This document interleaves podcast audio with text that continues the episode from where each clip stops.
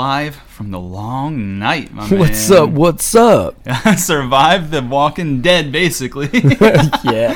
I got blood shoes. yeah, I think everyone's got some bloody shoes after that massacre. My goodness. Yeah. Actually, uh, Maisie Williams, when they were filming that, she took a picture of her tennis shoes Mm-hmm. that had like fake blood on them, and she said "last one surviving." Hashtag bloody bloody shoes, and then had Cardi B. I got bloody shoes. That's awesome. That's so sick. Dude, I think some of the cast would be like really cool to hang out with in real life. Like honestly, I think they'd be pretty pretty cool people. That'd uh, be pretty outside sick. it all. Yeah, man. You know, actually, I heard I can't remember what his name is. The guy that plays Joffrey that they said is Jack Gleeson. Jack Gleeson. Apparently, he's like the coolest. dude. Yeah, yeah, I, I heard that too. Uh, I mean, you see that meme going around now, like with you know how um, Sansa's married to that Jonas brother, and they're having a kid together. Well, in the meme, it has a Sansa like wrapped around Sophie Turner wrapped around Jack Gleeson, Oh, Joffrey, yeah. and the thing, and like the Jonas brother guy's like, what? it's it's a really cool meme that's going around now. But yeah, to your point, I heard Jack Gleeson's actually a really cool guy, which is crazy because he played like the most like absurd non like like I couldn't wait till his character was killed oh, off. Oh, yeah. Like You know, that's as what I was saying. It's the worst. They said they were so sad like when he left because he's just the coolest guy to chill with. Yeah, well, he he, he must be a great actor because man, he pissed me off on scene all the time. Yeah, you know who would be cool?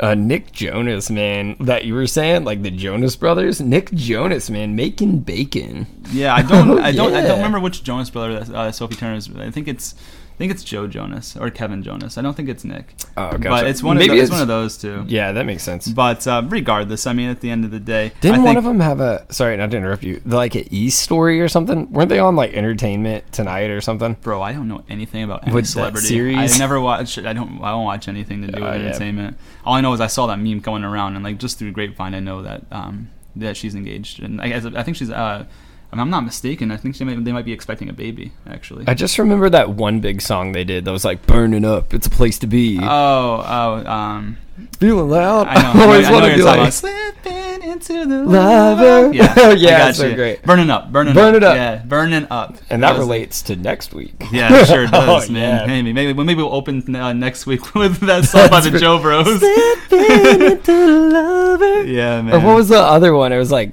the year, Year 3000. 3000. Yeah, that was a oh, good oh, one, it was so great. That was But awesome. I know that Love the Joe Bros. I know you guys didn't come here to listen to us talk about the Jonas Brothers. Like, so dude, Chase and Josh literally started the show again today. Jonas Brothers for the first 15 minutes. I'm sure Chase is going to say completely like a thousand times, so then I got to take a thousand shots. Well, Game of the day. Every time Chase says completely, get out your wine glasses. it's almost like remember that that uh, show How I Met Your Mother when uh, Robin had said "but um" and they ought to take a shot every time they watched her like show, and then she decided to destroy them with a bunch of "but ums," and then that was the end of that game. That would be That's gonna be you with this completely. But enough of this pounding around, my man. Let's uh, let's talk to the people a little bit about what's been going on in our neck of the woods uh, with numbers and progress and stuff that we've made there. I know that you know Chase. You know I've been working a lot on the social media and video audio aspect, and Chase does a lot with the email and the marketing and and getting in contact with the important people. So you were telling me that uh, we hit a new high on Chartable, right? Yeah, that was pretty cool. So, um, we in so our our genre here is fiction, Yes. which is pretty cool because we get to talk about a- the cool stuff. Yeah, you know? and it's a broad it's a broad category. Yeah. There's a lot of fiction podcasts. There's 1000000s of fiction podcasts. So yeah, we uh, this week. First of all, the numbers have been a Oh, just- lot farther than we thought they would be. Yeah, just the you talking about the regular downloads and listens. Yeah, just listens and subscribes. Mhm. Um, but we did actually rank 43 in the United States for fiction. Um, and we also ranked number 50 for globally fiction and 193 in actually the arts category, which is pretty USA cool. arts, So got it. there's a lot of like arts um, genre out there too. So that was pretty So I want to make sure I got this right. So we ranked number 43 for podcasts in the fiction category in the United States. We ranked 50 for podcasts in the fiction category in the entire world, and we ranked 191 in, for podcasts in the arts category in the United States. Is that right? yeah, that was pretty cool. Okay, got so it. yeah, and Got. I'm it's a testament to you guys because you know when me and Josh started this thing, we just started it because we we love fantasy stuff. Yeah, we I have think- a passion for it. And also, dude, and correct me if I'm wrong, bro. I think we both really liked like some debate shows that we both watch, like Undisputed and First Take. We're like, you know Yeah, what? First Take. It'd be like a really cool idea to kind of put that sort of like Right. behind what we did. Like, like, like let's let's let's have this awesome debate show that's very very much structured like the like you know First Take and like Undisputed. And let's make it about something that we're both passionate about, and we're like, dude, we both love all this like fantasy like genre. So, you know, I'll be I'll be honest. Chase is the one that came up with the idea, and he's like, hey man, like I've been thinking about doing this for a while. Like, are you in? And then when he pitched me the idea, I was like, hell yeah, I'm in. Let's do it. yeah, it was, it was awesome. It, uh, you know, even on the other side, like it's taught us a lot about what goes into podcasting and yeah, stuff. for sure. Because I mean, I remember when we first started this thing, we thought we would record for an hour, and Yep, be in and out. Like, yeah, man. Yeah, man. Enjoy the rest of your Sunday. Oh no, man! All No, the, no whole way. Sunday, Whole Sunday. block it right off because Block we're gonna off. be in here. Nope, So you know, it's just you know, just people not going, not knowing anything about the industry at first. You know, just working our way through. We've gotten a lot of uh, information. We've learned a lot both. But think about it. You know, when it goes to you know recording, setting up, then we have to do editing for both audio and visual you know and then adding other aspects like our theme songs and stuff too. Like it really takes a lot. And so the big thing that we want to we're bringing this back around is to that you know thank you guys for sticking with us from the very beginning where we've kind of grown to where we are now from there. Because like it's been very very humble beginnings for us. Like we really started and uh, not knowing what we were doing and then we've kind of tried to piece it together as we go. And you know this isn't the end destination for us either. We're gonna keep learning and keep getting better over time too. Oh yeah, and uh, like I said, we got some. What's cool is we got a lot of reviews that weren't just Game of Thrones, which Mm-hmm. you know we're huge Game of Thrones people. I mean, we've been on this Game of Thrones arc since like January. Of, well, I think it was the beginning of February when their first one dropped for Game of Thrones. I think it was like February third that I think it was dropped. January We actually. can check on it, but um, check real quick because I know that uh, the Witcher was that the Witcher was what Jan- the Mandalorian was January twenty sixth, and then so then that would be the Witcher after that, and then Game of Thrones one. So I'm pretty sure it was February that we did. Um, yeah, it was it was it was February. It was, it was the first first I think weekend. it was January because I checked on it the other day. I can see it right now. Give me one second, guys. Sorry. Oh no, that. you're right. I yeah, know. I- Josh is always right. February 9th. Yeah, the second week. So yeah, February 9th. Yeah, I figured, Yeah. yeah. it was, and it was either first or second. 'cause I know- February 9th. Yeah, Mandalorian was January 26th. 26th, and then Yep. The Witcher was February 2nd. So Yeah. yeah, Yeah, I'm, that I'm, makes sense. I mean, what's a lot of people forget too is, you know, yeah, me and Josh know our stuff, but we're just like you. You know, we really have to break things down and do a lot of research. So there's a lot of, a lot of research that goes with this stuff, and that's kind of cool too because we learn a lot as we're also, um, you know, taking notes and, and reviewing the material for you guys. Yeah, dude, there's so much more things that I've noticed now going through this arc the second time. Well, actually, I guess this is technically the third time I've watched Game of Thrones as a series, except for season eight. This is only a second time going through season eight. But um, yeah, th- this is I, I've picked up on a lot more and learned a lot more this time. Like making sure I can pinpoint every detail I can for this show. That like I like Game of Thrones is like second nature for us now, and it's funny because you know talk about research man season 8 was the you know the biggest research that we've done i mean i know last week we gave you guys three hours and 45 minutes of just the first two episodes where it was just leading up to you know leading up to the uh, long night you know and Yeah, I mean, I recall watching season eight, and remember that was the one we all as fans kind of remember as it didn't end the way we wanted. So I think we forget a lot of the detail. I was reviewing that thing, and this was the first time I would spend like five hours on an episode breaking it down. it's hard yeah It's just it's because it's, it's tying everything together so you have to like think everything they say you've got to really think like hey is it just this meaning or is there like a second what is there is there a full circle moment is it something that they said previous seasons ago there's so much that goes into it and so i mean i don't know about you but i think you know that's a I don't know about you. I'm feeling 22. I was feeling 22 six years ago. Josh was trying to make sure we stayed off the song thing today, and then it just It didn't work for you us Can't well. stop us. You can't stop us. I think that is a good segue into reviewing a little bit about where we left off with the long night and kind of jumping into episode four today. Because guys, like we told you, what we're going to do for this this last season, just because you know each episode is so detailed, we're going to take one podcast episode for every episode in season eight of Game of Thrones. So Last week we gave you a full two and a half hour breakdown on just the long night. Today we're going to be giving you a breakdown on the the uh, last of the Starks, right? Yep. Yeah. Last of the Starks. And this one was it kind of starts off as one of those slower episodes you think and then some shit happens. Yeah, it, it was like it, it was like it was kind of like the come down of the big climax of you know this is supposed to be the war against the living and the dead, and so it's the aftermath of that. But then you're right, like it, it was kind of like a boom, like, Yeah, like, wow. It was like a quick ramp down and then just a big shot up. So yeah, man. So let, let's let's kind of get into that a little bit. Let's talk about you know where we ended up with the uh, long night, and then jump into uh, you know just give you that quick review, and then jump into the last of the Starks. I saw this meme that I sent Josh earlier this week, and it was uh, Jorah and Danny, and it was uh, Jorah saying, "I love you." And Danny looks at him and says, "Get him out of my sight." and he's about to cry and just goes, "Be strong, Jay Bear. Be strong." Poor Jorah, the ultimate friend zone guy. But so that kind of leaves us where he left off. Yeah, I mean, let's start with him then. Yeah, we we know that uh, he was trying to, to protect Danny as best as he could. He was fighting all the whites that were attacking her when she fell off her dragon. Uh, unfortunately, he took so many cuts and hits, and you know he was he was a badass though. He went out he went out swinging, man. Like I said, that really reminded me. If you guys remember Lord of the Rings, at the at the end of Fellowship of the Ring in the movie, which actually was the first chapter of Two Towers in the books, when Boromir was fighting all of those orcs trying to save Merry and Pippin, and he took three arrows to the chest, and he was still mowing them down. Like that's really what kind of I I resonated with with Jorah here is. Man, no matter how many times they hit him and stabbed him, most of those shots were mortal wounding shots anyways. He kept going and he kept fighting until it was he he knew that she was safe. Then his body just kind of gave out on him. Um, but so he we saw that happen. We saw Which you made a really good point of that because a lot of people don't know.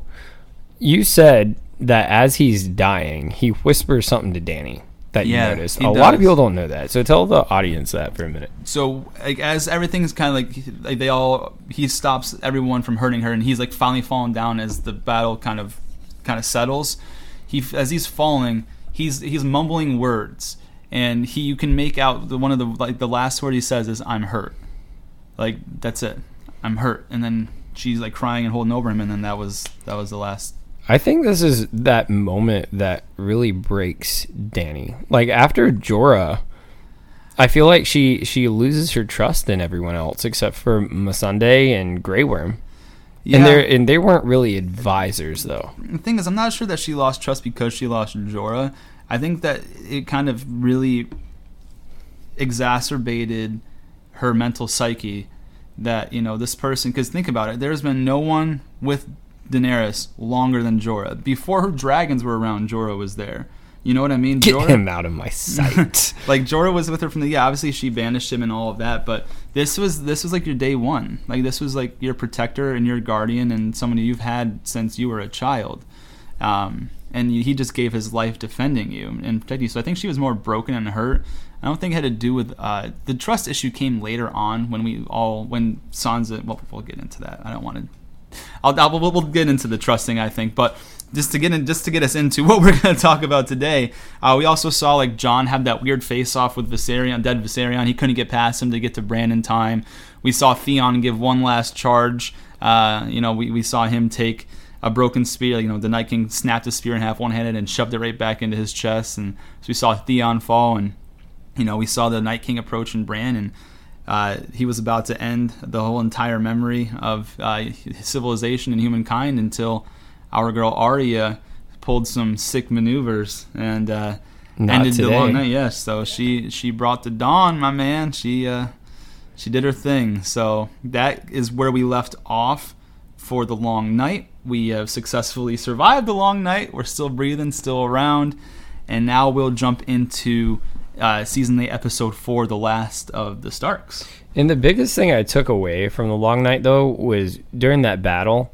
This was that battle. It was like stomping on a dead horse. Like and then out of nowhere, you know, the prophecy in my opinion was fulfilled, which there's a little bit of uh, I guess you- Controversy. controversy on that, Yeah. but I think it's the most plausible outcome. It makes some like yeah, because I remember when we we talked about this in the long night when she said the prophecy again, and she nodded when she when he when Melisandre had mentioned green eyes. She had uh, notably uh, uh, nodded. So, but yeah, you know, so that brings us into where we are now. We'll start up episode four. Um, the biggest thing I want to start off with, and I know we kind of ended with this last time. Remember, I put my notes to the side. Not that I wrote them down anyways, but I was like, my biggest issue with the long night was super predictable about who was going to die. There was no so- shock or no surprise, and so that's what I want to mention again. So now that we're starting the last of the Starks, we're starting to see everyone on these funeral pyres, and I counted them out in a weird way, right? I made sure I could see on the screen how many were across and how many were down. So it was eight. What was it? Eight by twelve meaning there were 96 funeral pyres and each one were stacked in three layers of where you could lay the bodies down. So you can that, that was a really cool visual representation of how many people really died in the long night. Wow that's yeah. pretty impressive.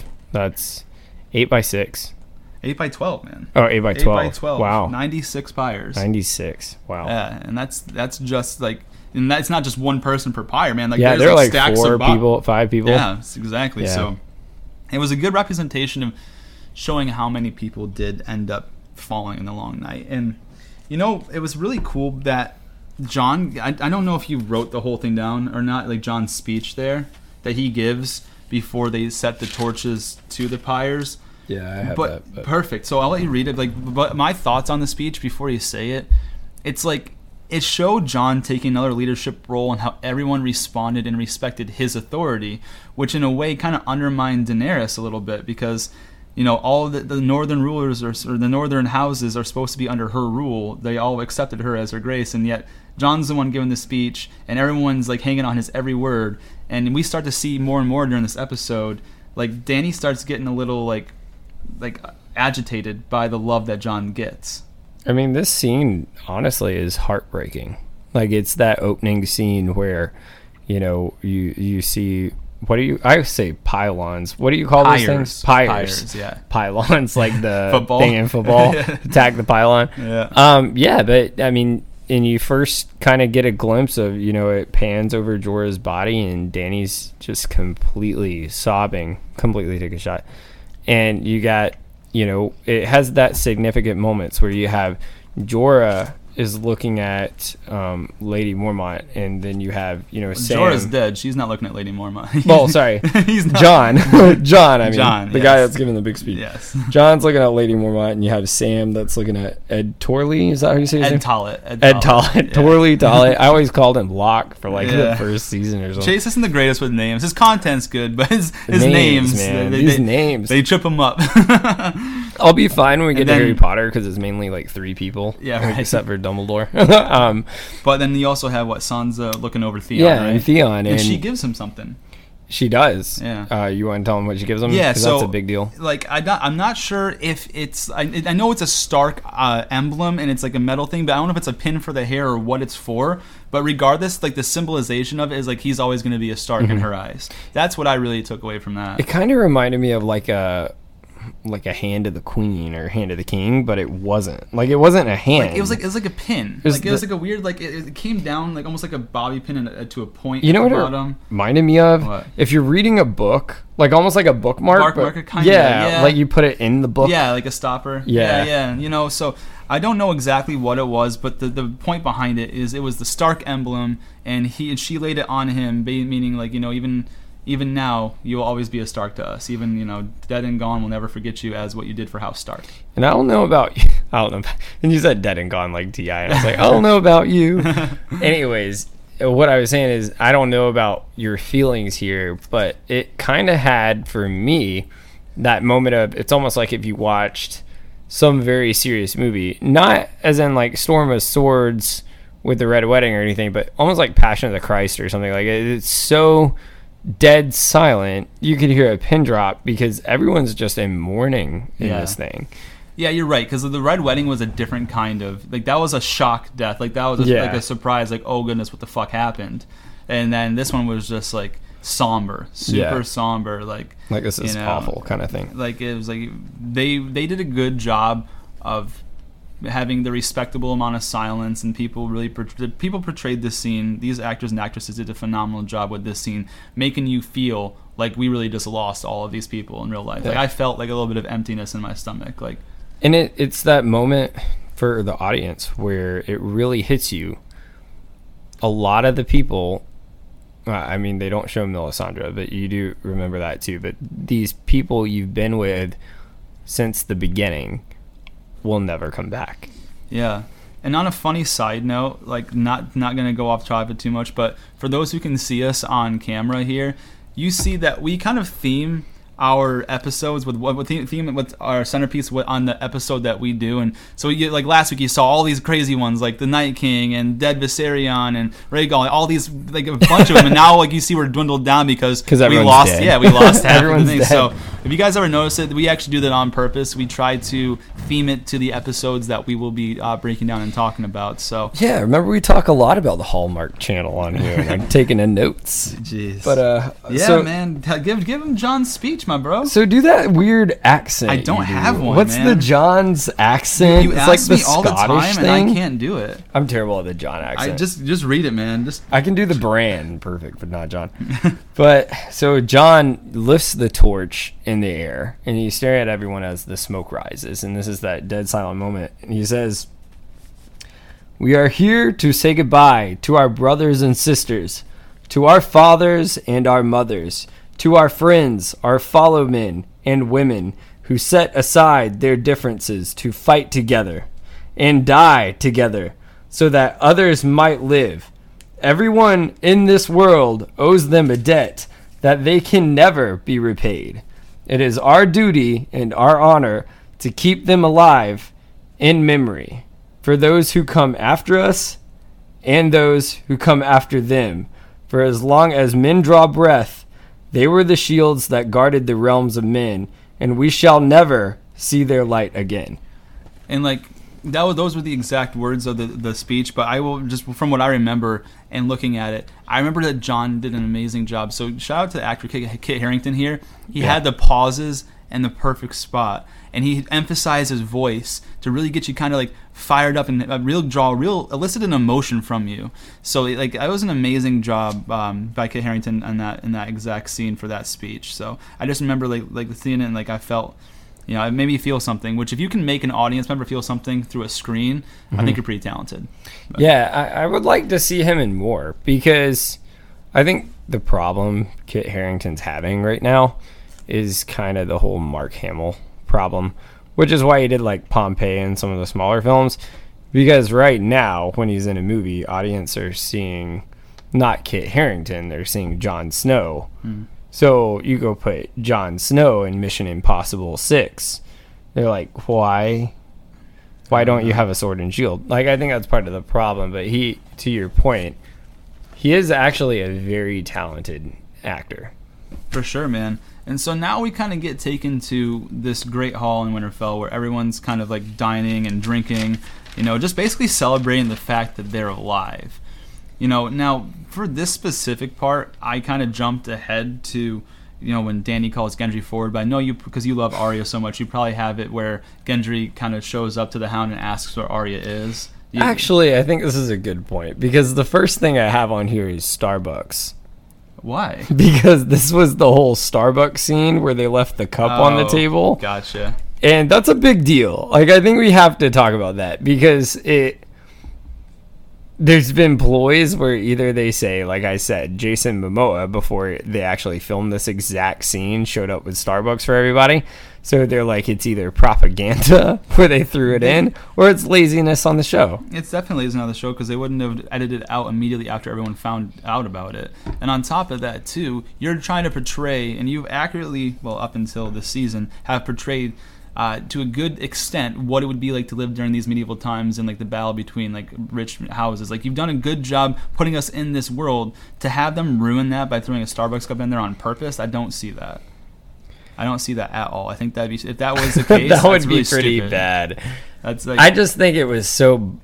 I don't know how. I have no explanation on how you get it past. You know, say you have 50 members of directors because everyone knows there's more well, they got a video editing team more than anything. That Yeah, that, like, how do you not catch the ones that? that, dude. I don't know. Like Uh, we've caught little things just on, you know, different displays for us. Yeah, and actually, Like- you have one coming up here at the end that you know one of Yeah. your friends brought up to you, which is pretty cool. So I don't But, uh, understand. I like I said, if it was meant to be there, they would have kept it there. They wouldn't have immediately removed it within hours of people complaining about it. And then on, and then if you're gonna portray a, an accurate representation of medi- medieval times and things that happened, Starbucks doesn't belong there. And you know what their excuse was? They tweeted out and said, uh, "You didn't know Starbucks was in uh, Westeros."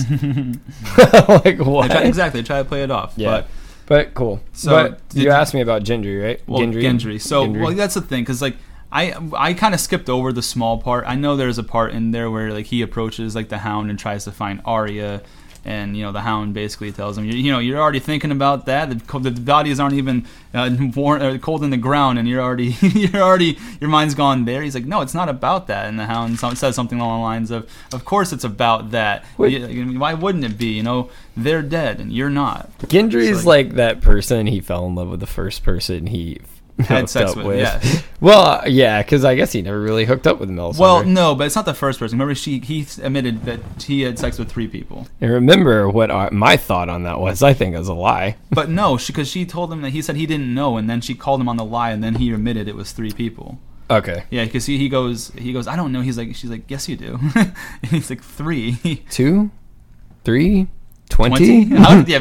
First Yeah. off, what the God? That's a big jump from three Yeah. to twenty. But By the way, Josh saw my side on this after reviewing this. yeah, we talked about it. We talked about it on the next episode after Mm-hmm. that. But um, uh, the thing is, is I agree with your point there. This is the he had interactions with this girl for one time right before their the end of the world. They all lived, and immediately like she must have gave him some good stuff, man, because he was going back for more. Gave him some of that big dirty. Oh, man. Yeah, that's right. Some of that dirty dirt. you know what? We haven't given him the old Mally and the chalice. Ooh, a malice in the chalice. Let's go, bro. Cheers. Move in the club and you shake my stuff. Mmm. hate when you do that. Oh, he So hates much. the shake my stuff. because he song. does in every single episode. And like, so, yeah, but well, mm, that's anyways, Josh to blame. Danny calls Gendry forward, right? Mhm. And it looks like things could get kind of hairy because she addresses him as he's Robert's Baratheon son. Like, you're Robert Baratheon's son. And, you know, he he's like, uh, he doesn't know where this is going. And he's like, yeah, I am. And he's like, she's like, your father tried to have me murdered. and he's like, I didn't know he was my dad till after he died. And she's like, yeah. Yeah, he really pansied out on Yeah, that. he- like he really bitched out. Like immediately, like I, I had no idea. Like I would never want to rob a bank with his ass because he immediately he's like, I had give you- nothing to do with it. Yeah, he'd give you up. But I mean, I get it. You know, he's he was all he's ever known is like the blacksmithing his entire life. You know, like this is the first time he's in front of royalty. Really, you know what I mean? Like he does. He, Yeah. he doesn't talk. Like you know, this is his first real interaction. Which that's a good point because that goes into to why he kind of reacts the way he reacts. yeah, right. Mm-hmm. So like, so she kind of goes on this like soliloquy of like, oh no, your your father tried to have me killed, you know, and then he's like, oh, I didn't know he was my dad till after he was dead, and you know, so he said something along the lines of, yeah, that's right, he's dead, you know, and his and his brothers are dead too. And so then you start thinking like really weirdly, like why is she like bringing this up now? This is not the time or place. And then she, eh, because you see everyone's kind of hesitant and like tensed up in the hall. You can cut the like the like there's like a tension in the air that you could cut with a knife. And then she said, "So who's the Lord of Storm's End now?" And he's like, "I don't Dead know." silent. like I don't know. And then she asked, "Does anybody know?" And crickets. And then she gives him the big news and says, "I think you should be Lord of Storms." And And this is a big moment for Danny because you know what? This is why I really think Danny's been wronged because she's done everything she can to try to make peace with everybody and the Northmen just never really give her a shot here. But yeah, I mean, she makes Gendry said it right Yes, that you time. did. Proud of you. Lord of Storm's End, and and he kind of reacts as in, "Ooh, yeah." yeah, he, he just he was taken aback because keep in mind he was he lived in Flea Bottom. Remember, like Flea Bottom is like the poorest of the poor. It's like it's it's the worst place you can possibly live. And he was on like the street of steel where he was making like the hammers and, and weapons and not uh, like swords and shields and, and helmets.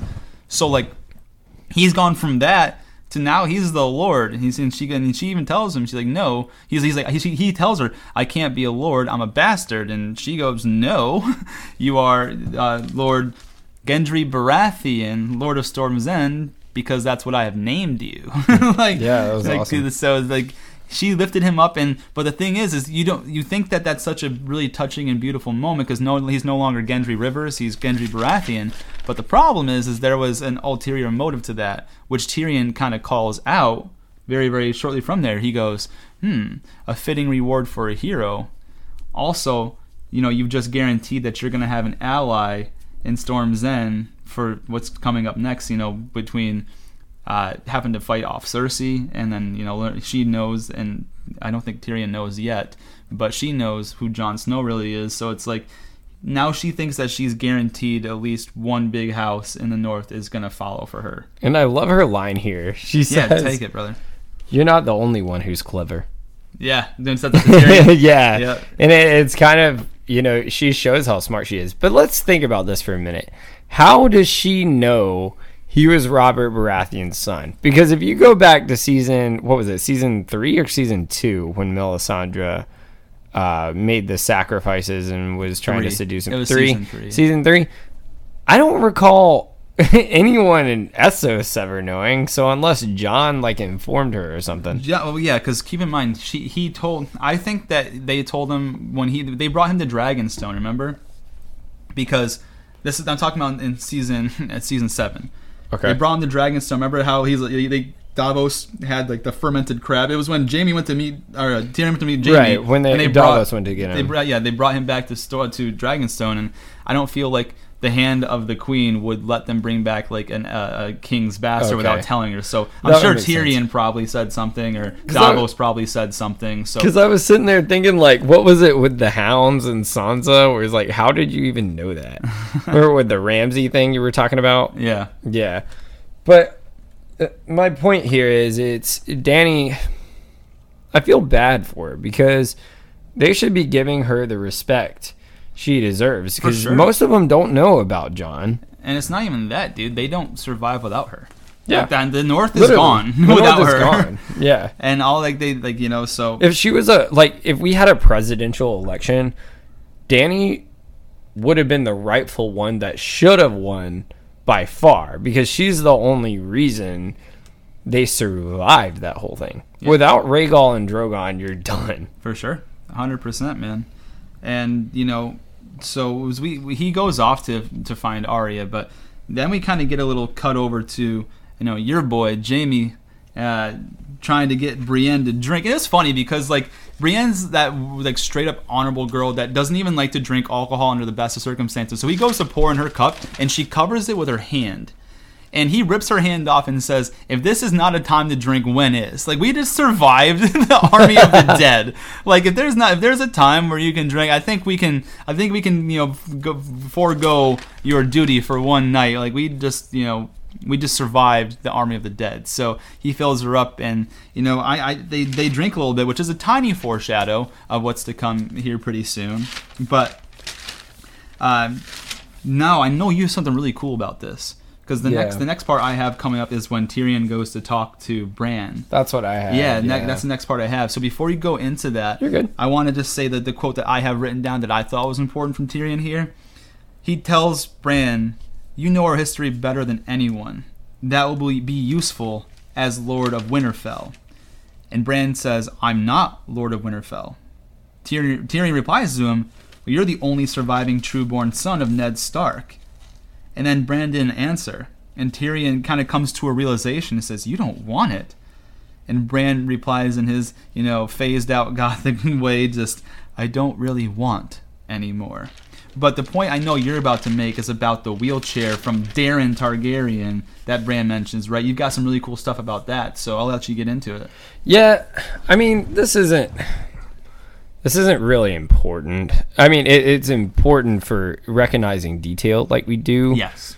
It could have been something kind of cool they just threw in there for entertainment purposes, but I did the research on this.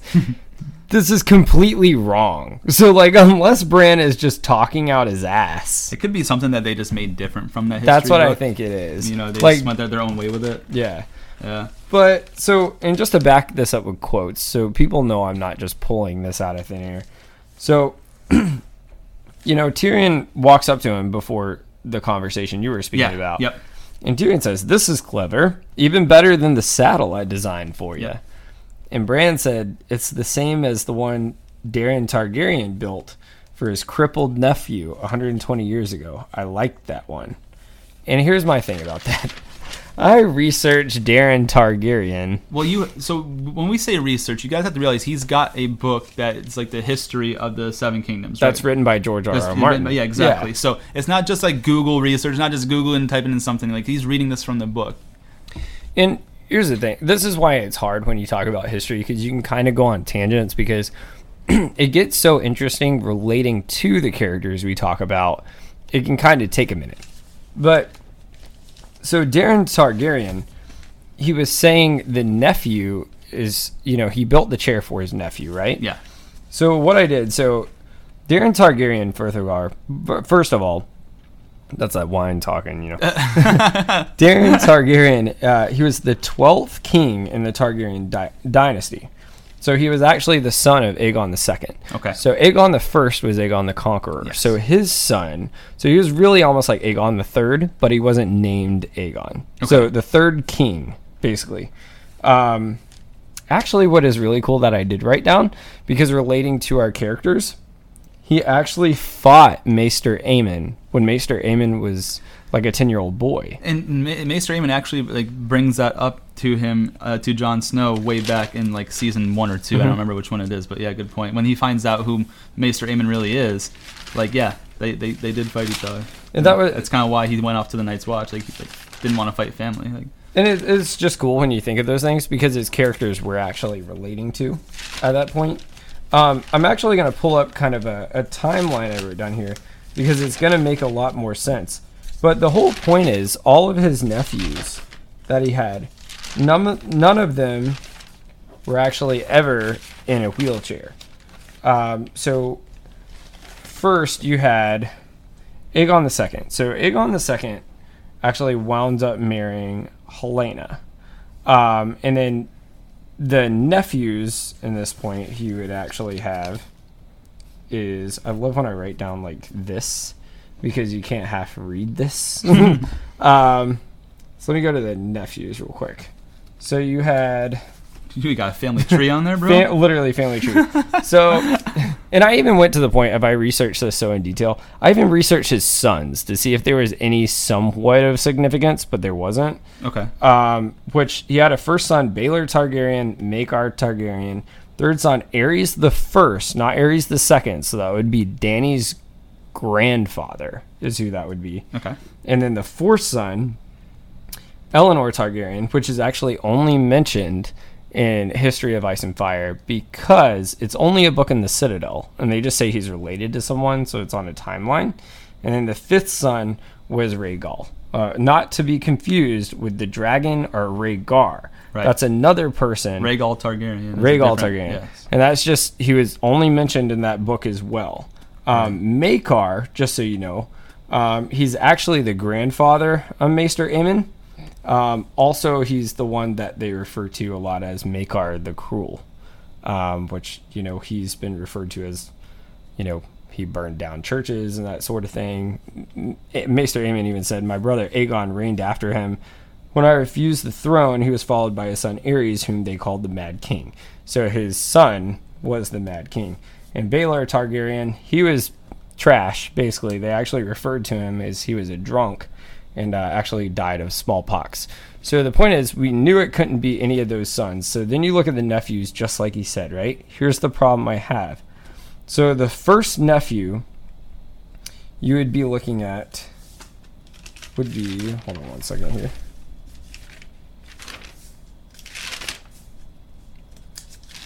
Yeah, this was definitely the season to number the notebooks and the pages to put it on. It was tough just because there's so time. many things. But uh, no, I think that that was super super cool. Uh, you got the nephews there. Yeah, that's what I was gonna go into because this is cool. So the first nephew, and I, what I was doing, I was flipping the page to make sure I had it on the right page, not telling you the sons again, because there's so many of them. But Jaehaerys Targaryen is the one that they think could be most plausible if it's so, and the reason why is because he had six toes. Now, all that really does is kind of could actually make your balance better. So I don't see any really relation there. But in the books, it actually describes him as having six fingers and six toes. And actually, how this relates, if you recall in one of the previous episodes we have, where we were talking a little bit about Dance with Dragons when we were in season five, he actually was the son that was murdered by Blood and Cheese. So in Okay. Dance with Dragons, where you had, you know, uh, Rhaena and Helaena. Yes. So, you know, they were the sons, they were the daughters, sorry, they were the wives of Aegon Targaryen, because Aegon Targaryen was really old. Mm-hmm. And they broke off into the Greens and the Blacks. I remember. Yeah, you told us Yeah. this on. I think it Well- was last one, wasn't it? Yeah. Right. Well, Helaena was his mom. So what happened was you had Jaehaerys and you had Maelor. Maelor was the youngest and Jaehaerys was the oldest. They let her pick which one gets to live and she chose Jaehaerys because Jaehaerys was supposed to take the throne because he was the first. Right, and then you told me they did the whole like like dirty swap. Yeah, and they cut his throat. Yeah. So he's gone. Maelor, what actually happened, which this is pretty cool, because remember we were talking about Old Stone last week. They actually tried to ship him off to Old Stone because they were afraid he was going to get attacked by an assassin again. He never made it to Old Stone.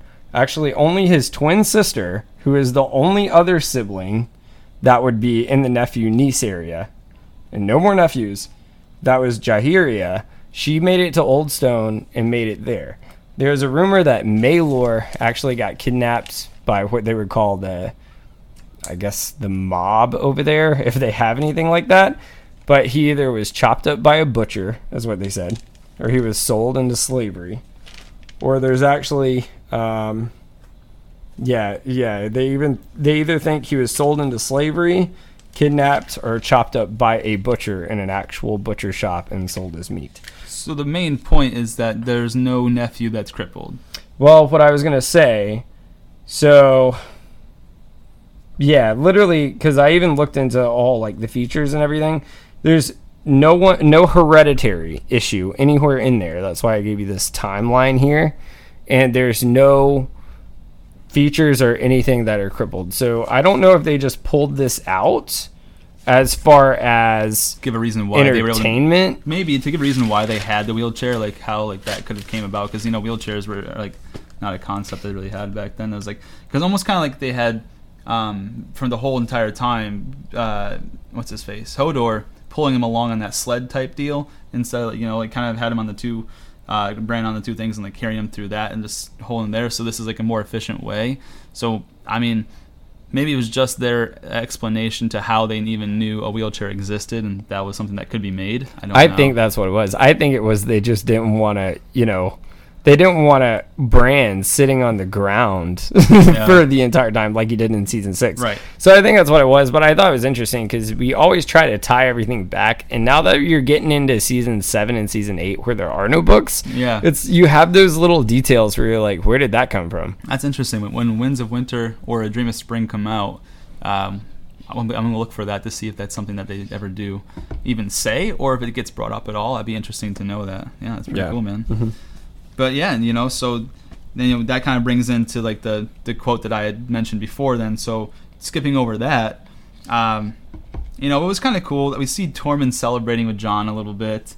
Uh, like Tormund's Tormund's so funny because he's just that guy that has like no like social cues or like he doesn't understand like when something's inappropriate or anything like that. So he's like making a big old rusket ruckus, like talking about like drinking the whole thing down, like it's like uh.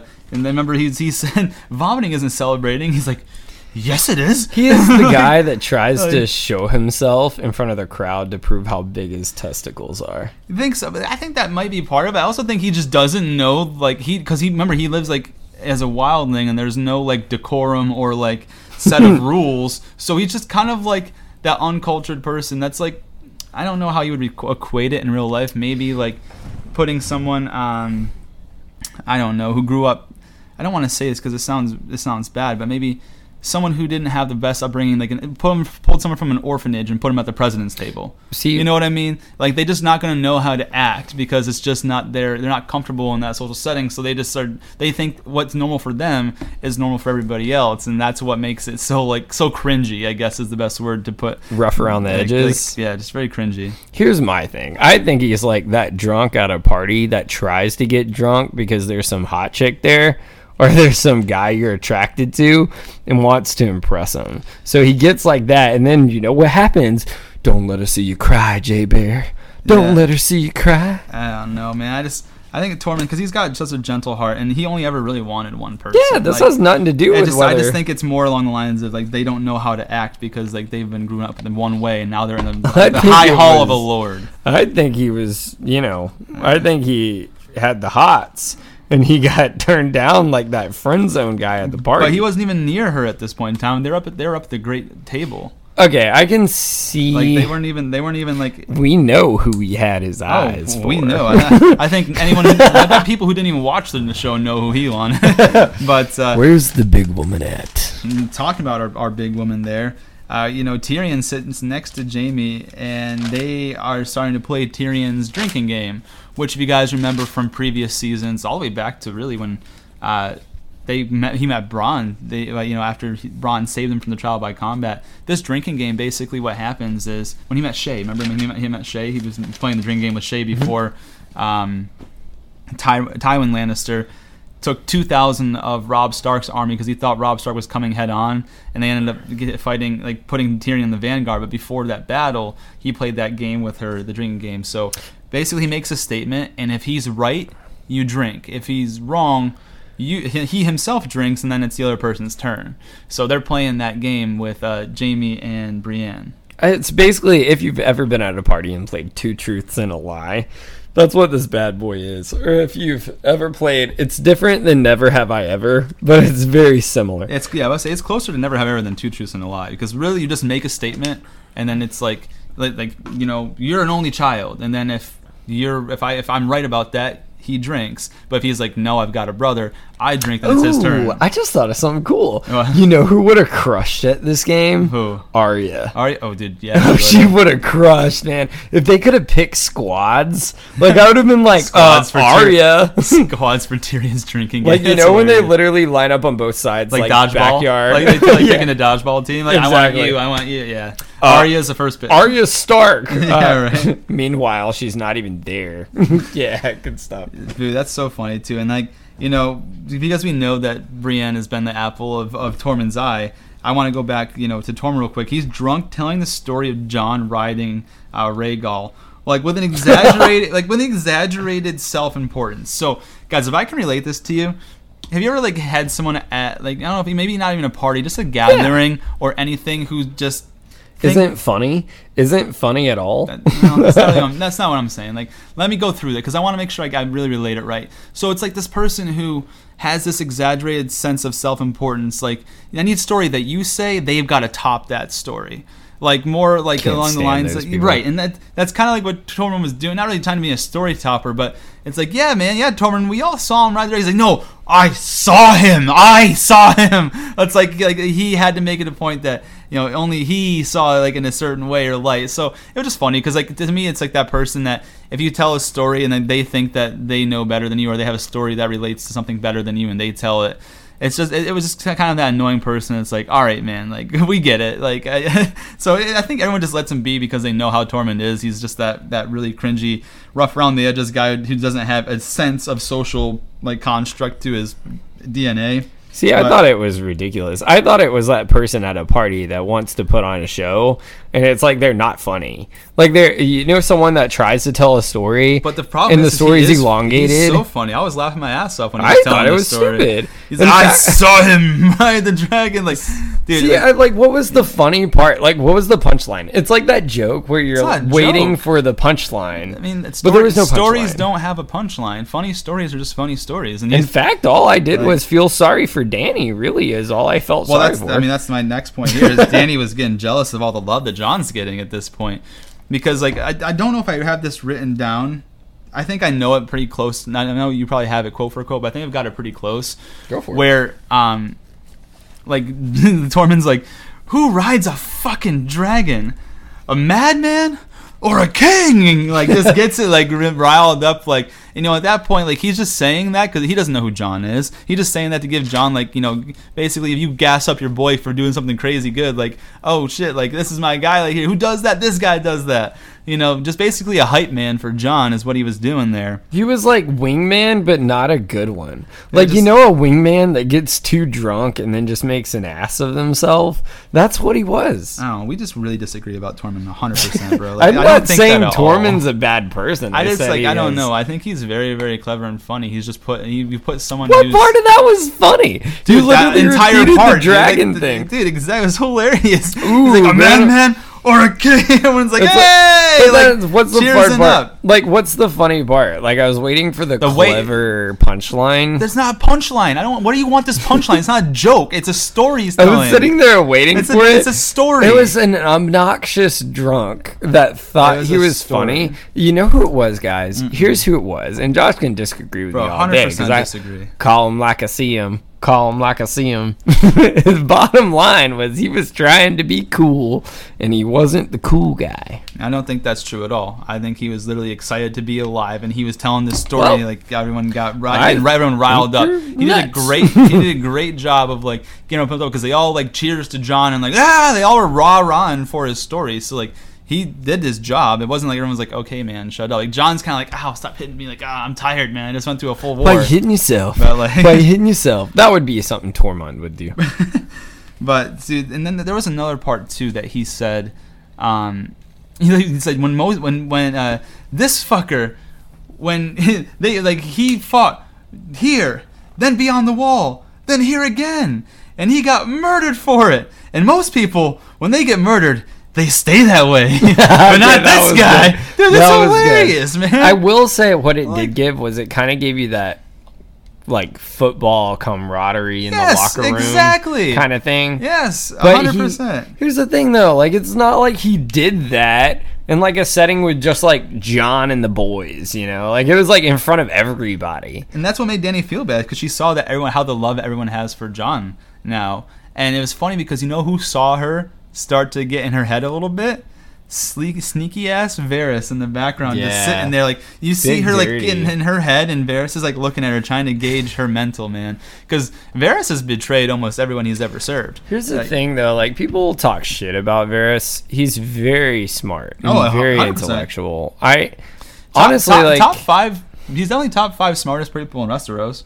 Like he, when you talk about Petyr Baelish and Varys, there's two very different. It's almost morals. like the Sam Tarly Yeah. versus the uh, Qyburn. that That's exactly that what it is. deal. That's exactly like what Varys, it is. like the good Yeah. sneak, then Baelish being the bad sneak. They're both super that's exactly smart. what yeah. I got what you're saying, man. It, I'm, I'm saying what you're putting down. Yeah, yeah, what you're selling. It's- I don't- you're putting down.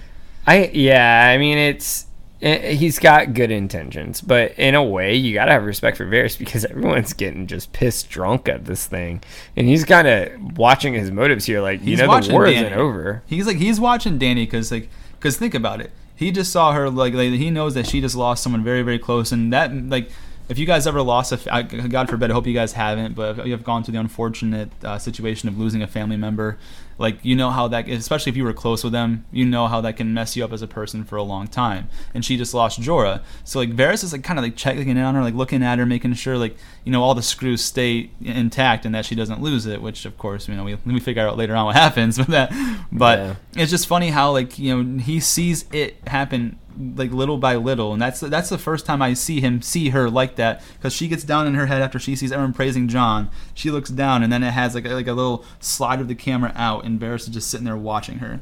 And she gets up and leaves um, and you know he kind of looks after her and then turns back to like everyone else.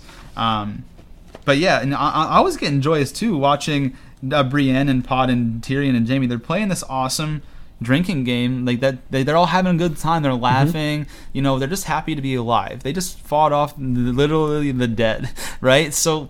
It was just a nice wholesome moment until Tyrion's gotta ruin it and make a absurd guess. I mean, he was right, but like it was just super like like unnecessary.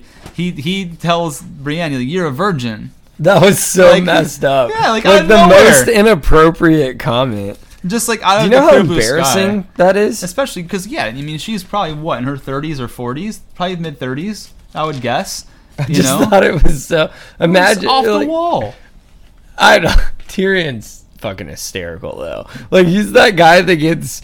He doesn't get too drunk. He's just that guy that didn't give a shit. Like Yeah. didn't give a shit. bro like so he threw it out there and then jaime like tried to like play it off and like say something like see that that's not that's not a question then tyrion like re goes again and is like Oh, now, up is? until the up until this point you have never had sex with a man or a woman and then everyone's like then, then like dude jaime's like, like basically plays like jeez like i tried to like bail you out man i tried to i tried so like you wouldn't do this and then you just Think had of- to force the issue man Think about how disrespectful that is. Could you imagine telling a woman that at a party? Like, could you imagine actually saying that? That's so inappropriate. Yeah, on, on top of the fact that she just helped save the world, like yeah, I think that's not the On top of maybe that, not yeah. the right time. And actually, the funny thing is, is like, I, look, bro, what I write down up here, I said Brienne did not like that. she Did not like that. Like That's- I'm going to piss. That's like literally like uh, if you've ever tried to try a pickup line with a girl that you thought it would definitely be the life of the party, it would definitely work, and then she just walks away, and you're like, yeah, like you ruined Well, it. Like, that- like that yeah, you ruined you ruined her fun. You ruined her fun. Like she was having a good time drinking, and then you made her feel bad, or you turn around at the door after it slams in your face. Not that it's happened to me, but It's happened. It's happened. I'm sure it's happened at some point. Uh, Actually, I walked into a stop sign one time. That that's a whole nother story. Yeah, that's a whole nother. That's a mouse in the chalice card, but I don't want to use it. Fuck it, I'll use the mouse in the chalice card. For card. this, okay. I got it. It's a quick story. Do it. it. Do your thing, man. Ah, I summon with the gods of the underworld the malice in the chalice. Why is it good good tr- drink here? But why does it gotta be the gods of the underworld? Where did that come from? Children of the corn, gods of the corn.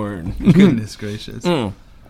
quick story i was at a walmart one time and this was in high school and i was like oh this girl's really cute and i think it was actually a girl i went to high school with so you know like one of those girls you've seen in high school but Yeah. you never really talked to you Yes. but she's like that grade above you or something Okay. i can't really it's what's it been 20 years no 10 years Wow. Yeah, 10 Wow, I'm not bro. that old Yeah, man, you just made me What, like, 28 29 yeah no i'm what 10 years years. 10 years 10 10 years yeah i just went to my 10 year 20 reunion years, bro. Bro, you were Wow, eight, you're, you're nine years old. That Maester 20 years Aemon up in this bitch. Yeah, dude, no do the kidding. Maester Aemon. oh yeah. Is that, is that a new dance move like the Ricky Bobby? Dude, that'd be sick. That's like do the the Maester Aemon. What would it be like do breathing the Maester normally? Aemon. No, that's like do the recon run. Yeah, bro. Oh, that'd be but like, sick, but bro. like, like the recon run makes sense because it's something. What does Maester Aemon do? Just breathe? No, he just stands there. just like, stands there. remember Hey Arnold, the guy that wheezes? Yeah, dude, yes. But no, That's the yeah. Aemon. Imagine that guy, but Mermaid Man and Barnacle Boy, and he's got the walker. And he's just like, I just tried to wheeze and I, I couldn't even do it, bro. Yeah. It's him. Anyways, right. So I was like about to go talk to this girl. Like, you know, when you're like, you're like ready, man. Like you, you built yourself up. Like you're not about Gave to yourself- throw up no more. Like Give yourself it, the mirror man. pep, the mirror pep talk. Like, talk this is the time. Yeah. man. Like this is it. Like I, I finally see it. This is my perfect moment. It's not gonna be awkward. Like it's gonna look like it was just something that just Smooth a happened. Like this shit wasn't planned, even though it was totally fucking planned. Yeah, I saw this girl in the Walmart. Mm, you know, you so like not to be creep or anything. You kind of slowly, not that I followed her around because I didn't follow her around. I just kind of waited by the five dollar DVD section until she started to leave. And of course, this girl goes out the garden center. Like, what the fuck am I gonna buy in a garden center? Like, I don't plant shit. I'm like fucking walking around, right? And like, and then she starts looking at fucking flowers. I'm like, fuck, okay, shit. I love flowers, man. I fucking love flowers.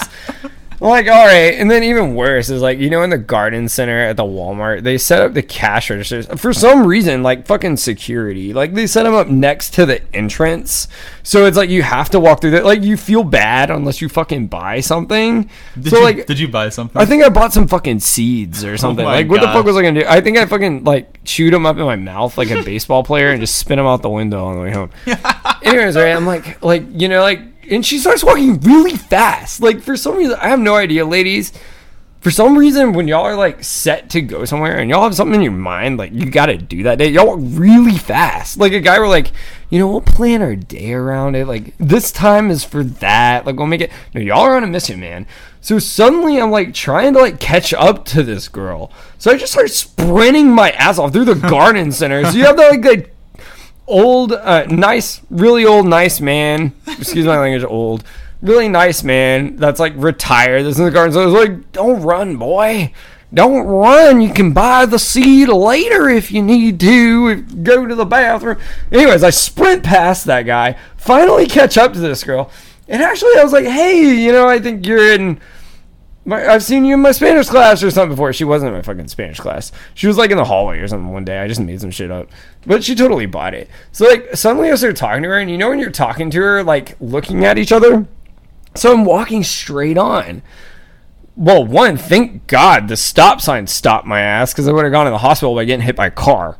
no, I literally belt into the stop sign, bro.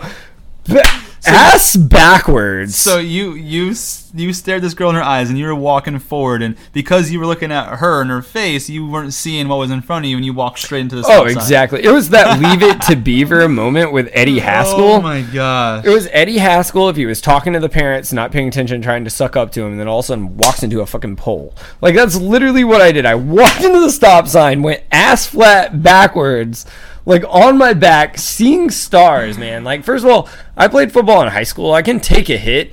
This was like the biggest fucking stop sign I've ever fucking seen. Where the fuck did the stop sign come from, man? It hit the stop sign, and like I'm immediately seeing the stars. So even worse is like this girl's like sweetest girl in the world, like uh, son, sweetest girl ever. She's like, "Are you okay?" Like, oh my word, like where the fuck did that stop sign come from? like Big Daddy, who put the stick there? Who put the fucking stop sign there? Oh, that's right, the fucking street crew ten years ago. It's been there fucking ten years, just didn't pay attention.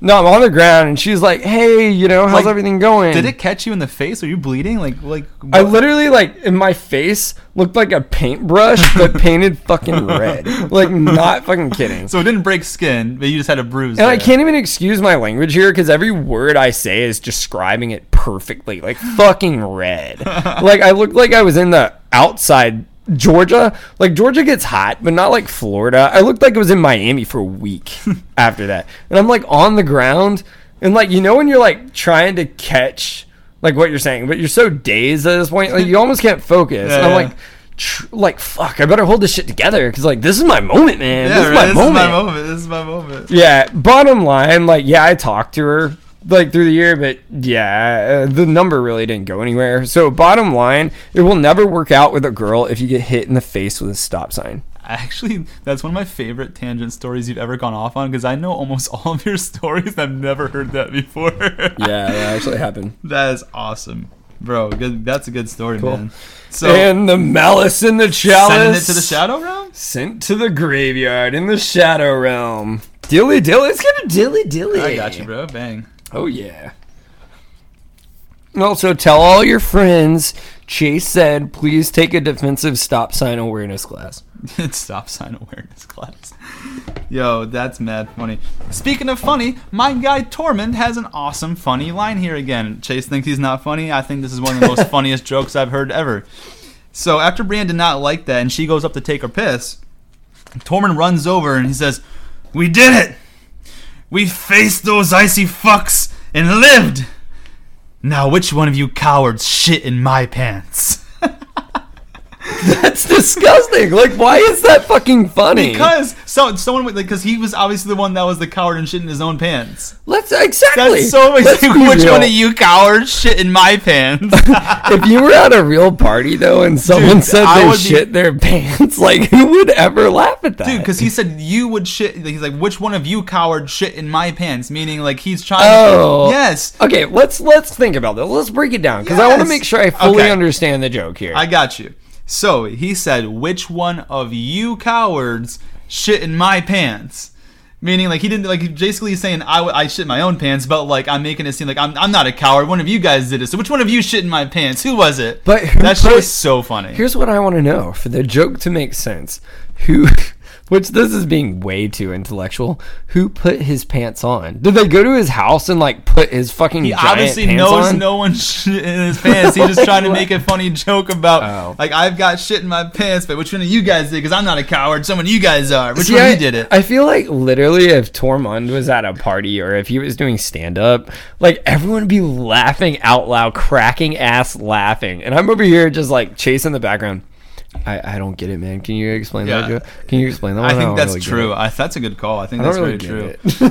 And sticking with our boy Tormund, she she runs off and like Jaime kind of walks after her, and poor our poor guy Tormund, he looks so dejected. And do you have the like? Do you have what he tells the Hound? Did you did you get to, did you get that down or no? um, I have when the Sansa and the Hound were talking. Okay, so well, the Tormund basically, I don't have the exact quote either, but basically something something along the lines of. He stole her from me. Talking about James. Oh, yeah! Stealing Brienne. Like he's got tears. He stole her God, from me. what's so funny is like Tormund is like this big giant, like badass fighter. One of the like one of the biggest burliest men who's just. He's survived like the Great North. He was a wild, he's like the head wildling outside of Mance Rayder back in the big wildling army. You know, he- and then he's kind of taken over as a leader since then. He's just like everything about this guy is just brute strength, and all of a sudden he starts crying because because he thought Jaime stole Brienne from him. Do you have the quote so or no? You know, that's one I wish It's I wrote down. because like, it was wasn't important to the plot, so I didn't write it down either. But it just was an interesting time. He's like, I woke up and and he just stole her from me. Yeah, that's uh, man. I really wish I had the quote because it's so sad. He's just like he's literally the Like- guy that was the friend zone at the party. it's sad for half a second until like the serving girl is like, I'm not afraid of wildlings, and he turns around, he's like, Well, maybe you should. be." Maybe you, You should, should Big be. Dirty. Which okay, here's the thing though, right? Imagine being at a party and you're there to go for this girl, and then you the guy you hate, the guy you're like, oh, I fuck that guy, fuck that guy. He's Does he really ass." him Jaime though? I don't. I don't think. I don't think he hates No. him. He's just trying to show him up. Uh, Here's better. Here's Okay. a better explanation. Go right? for it. Imagine being at a party and you're trying to pick up this girl that just broke up with her boyfriend, and then she goes and fucks her boyfriend in front of you. and you're like, and he stole it from me. But and you, you've been working all night to be funny, and you're just not funny. You're not funny. and you know what's funny, dude? This this serving girl, her name is Wylla, and why that's important to me. This is another full circle moment. Not that it not that it ties indefinitely to this. If you guys remember back in season one when Ned Stark and Robert Baratheon were traveling down to King's Landing, and Robert's like, "Who was that girl that you cheated on Catelyn with?" Basically, and and he says her name was Wylla, even though he never really cheated on her. It was just a lie to save you know you know Lyanna Stark's son Jon. So uh, it's just funny that you know that name was Wylla and this girl's name is Wylla back at Winterfell, ready to uh, have sex with a wildling kind of like you know just like that tavern wench kind of like he, uh, Ned Stark was supposed to have had an affair with Wylla so I just it was interesting like in his own Yeah, and also she was a good girl. She, was, was a- cute. she was nice. She was cute, attractive, and sweet to him. And which and kind of- he made out great. Like, what's his fucking deal? Pick yeah, your no, ass it was, up. it was yeah. I think I think he was very happy about that. He's like, well, it's time to lick our wounds, Clegane. grabs her, he grabs her closer. It's time to lick our wounds, Clegane. And then Yeah. the Hound, he's just a nasty old man because He's dirty. he, he snarls Dirty. and gets like rude to the other girl. The other girl tries to like hang on to him, and Guys. literally he growled at her. He's like, "Arr." he is literally that old man at your grandparents' house that you try to talk to, and he's like, "Did I tell you to talk to me?" He's the ultimate Clint Eastwood get off my lawn guy. Get like, fuck off my lawn. like legit, this girl's like trying to have sex with you, trying to like you know like. And you know what's funny about those girls too? It's like these girls they just wanted to fuck heroes of the long night. they just wanted to fuck the heroes. They're like, ah, I've got a story to tell my kids from now on. I I had sex with one of the heroes of Winterfell. It's- so like it just it was interesting. You know what it is? It's the high school cheerleaders with the high school varsity football stars. That's exactly what it is. No, because these girls are like the wenches. Like they're not they're not anything highborn. they're like the serving girls. So like it, they're super low. they're super low born. Yeah. Right, that's what I'm saying. But They're super low born. There's nothing important about them, but like, it's like they. they I'm trying to equate it to a real life thing. I mean, I mean- without without without rude, like being rude or offending anyone else, it's just like it's it's like you want you want they wanted some sort of glory from themselves, so that way they have stories that they hooked up with someone important in this monumental historic. it's like it's like someone saying they had sex with George Washington. It's you like know what I mean? Like, She take my money when I'm in need. but like Oh, it's it's like that, but they don't get paid for it. They get paid for it in stories, not Yeah, not in like actual gold. I got you, bro. That No was me dropping my notes, guys. You know my Again, oh my gosh, dude. Got to like Talladega Nights. It's Got to do something, bro. It's not a filming of our podcast if you don't drop your notes. Did, Like, did some? What do I do with my hands? I just like put them by my side or something. dude, you know what's funny too? Because like now we're talking about highborn and lowborn. Our girl, old Sansa Starkey, she uh, walks up to the hound, and the hound talks with Sansa about her She journey. ain't taking no shit. Dude, she isn't. Yeah. Dude, she he tries to like scare her off, and he, she's like, "Dude, like you ain't gonna scare me off, boy." Like, cause he even gets like he gets rude with her too. He's like, "I heard, I heard you were broken in. Heard you were broken in rough." That was so. That was so that was so inappropriate. Like, Could you imagine ever? That's disgusting. but Could you, you have these quotes, right? Yes, I do. Tackle it, bro. Let them know. So Sansa sits down and starts kind of having a conversation with the Hound, and the Hound goes, "I don't want to say it's like an old man grouchy voice, but he just goes, "Used to, you couldn't look at me, Sansa. That was a long time ago. I've seen much worse than you since then. Yes, I've heard. Heard you were broken in. Heard you were broken in rough." And he got what he deserved. I gave it to him. How? Hounds. Which is just a perfect like full circle because you know it's he's talking to the hound and Ramsay Mm-hmm. was always about his hounds and she fucked him up with his own hound. So it was just that was a perfect moment. Like that was a great. Honestly, props on the writing on that one. That was pretty cool. And I even love this point. Do you mind if I say this one line after dude. it? Because I thought it was pretty cool. Because the hound's kind of referring to her as little bird, which kind of takes mm-hmm. you back to season one and season 2 mm-hmm. Like it's that full circle. Like wow, like we hadn't seen these characters really interact with each other for a long time. And the hound goes, "You've changed, little bird. Nothing would have happened if you left." King's Landing with me. No Littlefinger, no Ramsay, none of it. Without Littlefinger, Ramsay, and the rest, I would have stayed a little bird all my life. And it shows how she's grown. Yeah, exactly. Big growing moment. Yeah, for sure. That's actually what I had next too. I actually read that. So Oh, sorry, I swiped it. no, you're good. So you know, Sansa. What that is is basically telling the Hound that these things were necessary for her to grow into the person that she is now and who she was meant to be. Because now she's got an aura of authority around her, and she don't take no shit no more. So. Ain't taking no shit. and no, no, know what I wrote down next? Not the next line here. Everyone is super lusty, like you, because you get a scene to the outside. You see people kissing people in the streets, and, like holding up to them, and like, dude, everyone's super, super lusty. And then so well, from the street scene, we go back to our boy Gendry, and he finds Arya. And what's Arya doing? Flinging arrows into a target. And he tells her something like, "Hey, like you should be celebrating." You want to say something? Oh, I just wanted to comment on Uh, your go- lusty comment. Imagine, guys, it was like this. It's like, you know, you just got done with this big football game, basically, where you won.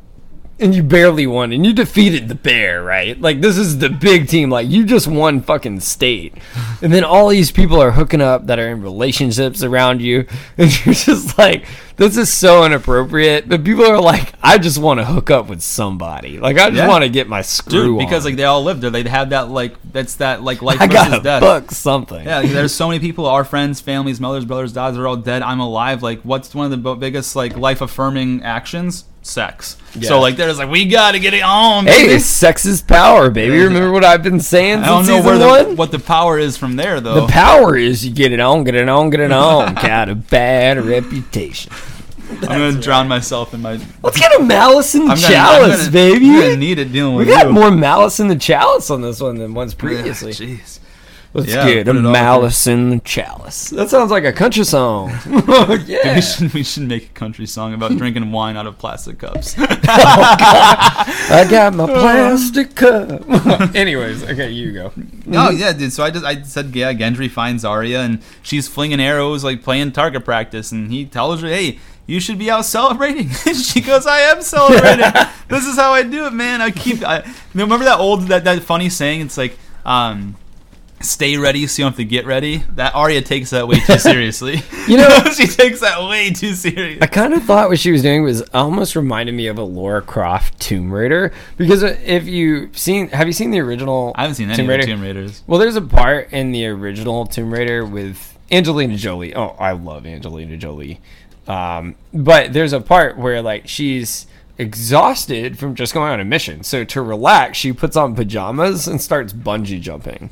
Like she starts bungee jumping off a cliff in the middle of her house. Like as then she decides to do a training course and shoot down robots. Like that's fun to her. Like this is Arya Stark at this point. Like for fun, she is gonna shoot these bullseyes until she's hit the bullseye every fucking time. Yeah.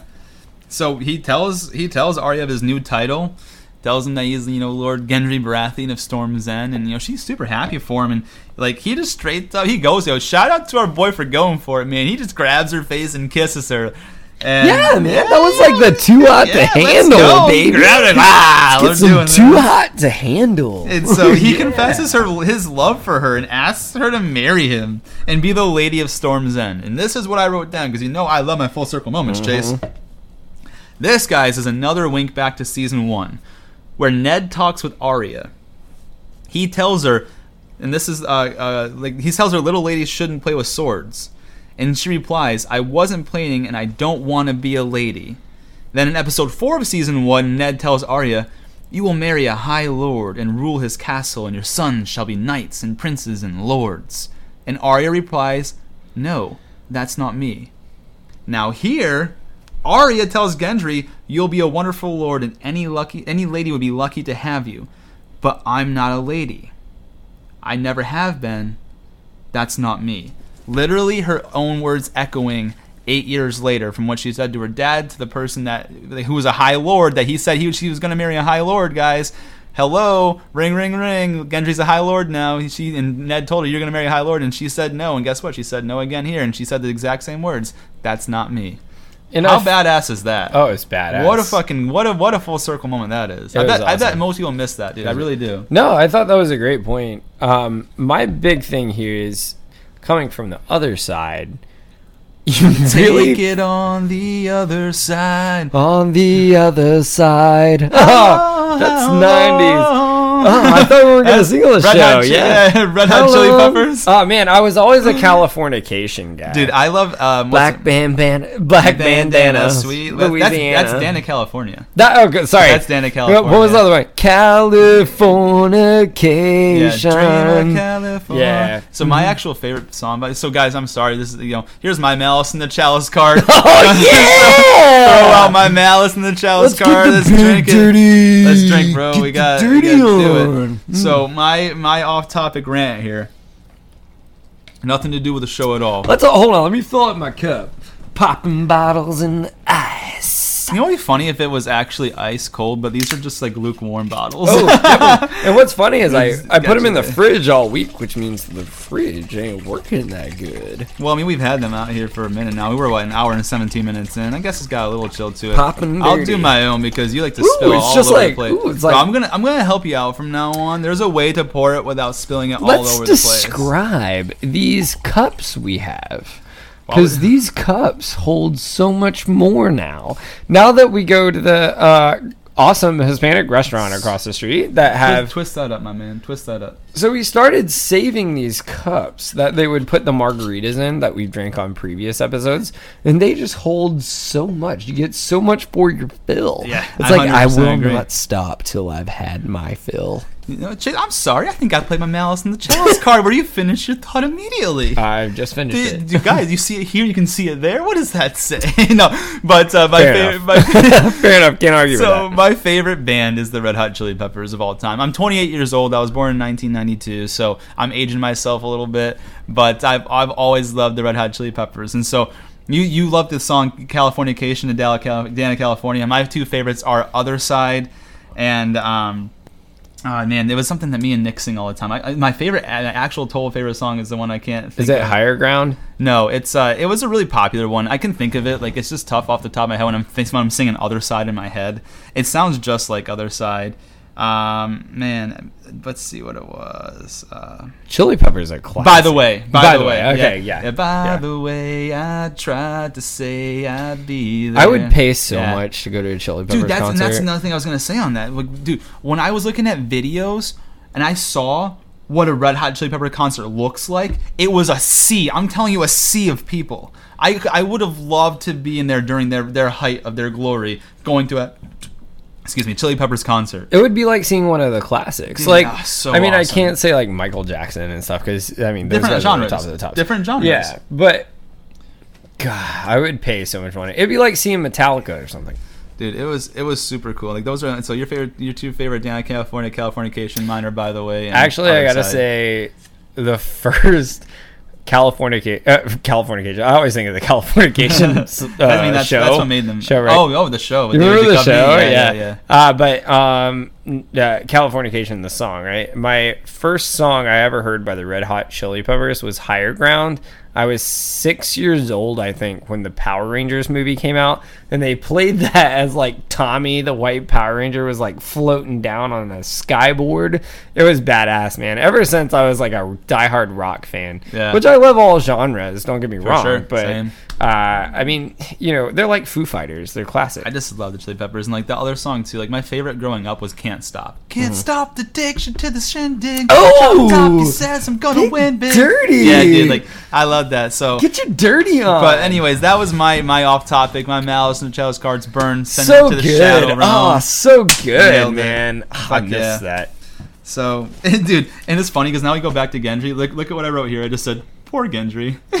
because he just confessed his love for this girl and she just basically left him at the altar. Can I say that real she- quick? Yeah, because he had the best monologue. Yo, he- go for it, man. he Go, you got the pours whole, you got out- the whole thing. Yeah, do, do he thing. pours out his heart to this girl. Pours out his heart. And I think, you know, let's talk about this. I think Arya I think Arya kind of loved him. In her own way, yes. I agree with you. It's just like it's not her. Like, It's not she's just not her. It's like that girl that goes out of state Like- and expects you to follow Like him. this is this is what I would say. If she was going to be with anybody, it would have been him. It's not like she would go and be with somebody else. It's just it's not right. he not cares right for her. man. I, I actually really felt sorry for him because he would have given her anything. Yeah, I won't say I would feel sorry for him because he did just inherit Storm Storm's End as a bastard. So yeah, you know, I think rich. yeah, everybody rich as fuck. I was thinking the same thing. Yeah. Yeah. So yeah, man, do it. Give, him, give him the monologue, bro. Give him the mono. He like kind of walks up to her, and you know she's arching away these Yeah. bullseyes, and is like, "I am celebrating. Like, get the fuck away from me." And he's like, "It's nighttime. It's freezing, and everyone's celebrating. You should be celebrating with them." I am celebrating. I am too. I'm not Gendry Rivers anymore. I'm Gendry Baratheon. Gendry. Lord of Storm Gendry. Sorry, Gendry, Gendry. I am too. I'm not Gendry Rivers anymore. I'm Gendry Baratheon, Lord of Storm's End, by order of the Queen. Congratulations. I don't know how to be Lord of anything. I hardly know how to use a fork.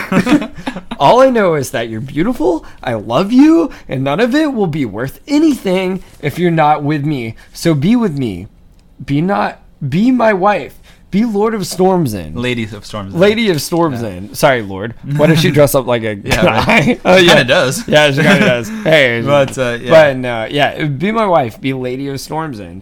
And you know, she looks at him, and this is why you. I gotta say, man, I felt so bad for Gendry. And she says, she kisses him, and you know, kind of really like, wow, like her eyes tear up. You know, you really made my heart melt at this point because I, I really, you're willing to risk everything for me. And she kisses him, and Arya says, "You'll be a wonderful lord, and any lady would be lucky to have you. But I'm not a lady. I never have been. That's not me." Just like you said. Yeah, man. Talking about people going around with bad intentions. Let's our boy Jaime. We got uh wow, we got we got Jaime one, Gendry and Tormund zero. Yeah, so, yeah. Ooh, in the friend zone. Well, Gendry got Gendry, farther Gen- yeah, Gen- yeah, Gendry, got, a little- got the stuff. He got, the got sleigh. a little move in Uh, club. I just- and you stab, shake stab. oh yeah. But I was gonna sing some Taylor Swift "Bad Bad Intention." Wait, is that Halsey? That's Halsey, right? I was thinking, oh, you mean bad? Re- I gotta. No, that's bad reputation. Yeah, no, and no, you- dirty conversation. so this like Taylor has a song "Bad Reputation." Yeah. or uh, album Uh, "Bad Reputation." she right? has bad reputation. But it's like um, I was talking about "Bad Intentions." did something bad. Oh no, that's the other one. so I'm talking about this. Remember, like I think I think it's Halsey. I could Got be a wrong. bad. Re- uh, No. How does it go? I don't know, but I'm talking about intentions. Like, bad, bad intentions. That's the one I'm talking about because this is what I said down here. Mm-hmm. Jaime goes to Brienne's room with wine and bad intentions. That's- Dirty that's Jaime. Yeah. Okay, let's give Big Jaime. dirty- Whoa, whoa, I'll, whoa. I'll drink for Jaime. I'll drink Let's for Jaime. give Jaime some credit, man. I'll drink for Jaime. Okay, you got. Let's review. Let's review the scorers and the strikeouts. Okay. All right. Let's review the touchdowns with the goose eggs. All right, Tormund's at zero. Tormund's at zero. Gendry's at zero. Gendry's at like half because he had sex but didn't get married to. So we'll give him half. We'll get we'll get Tormund zero, Gendry half. I thought close only counted in horseshoes and hand grenades. but if you had sex, you had sex.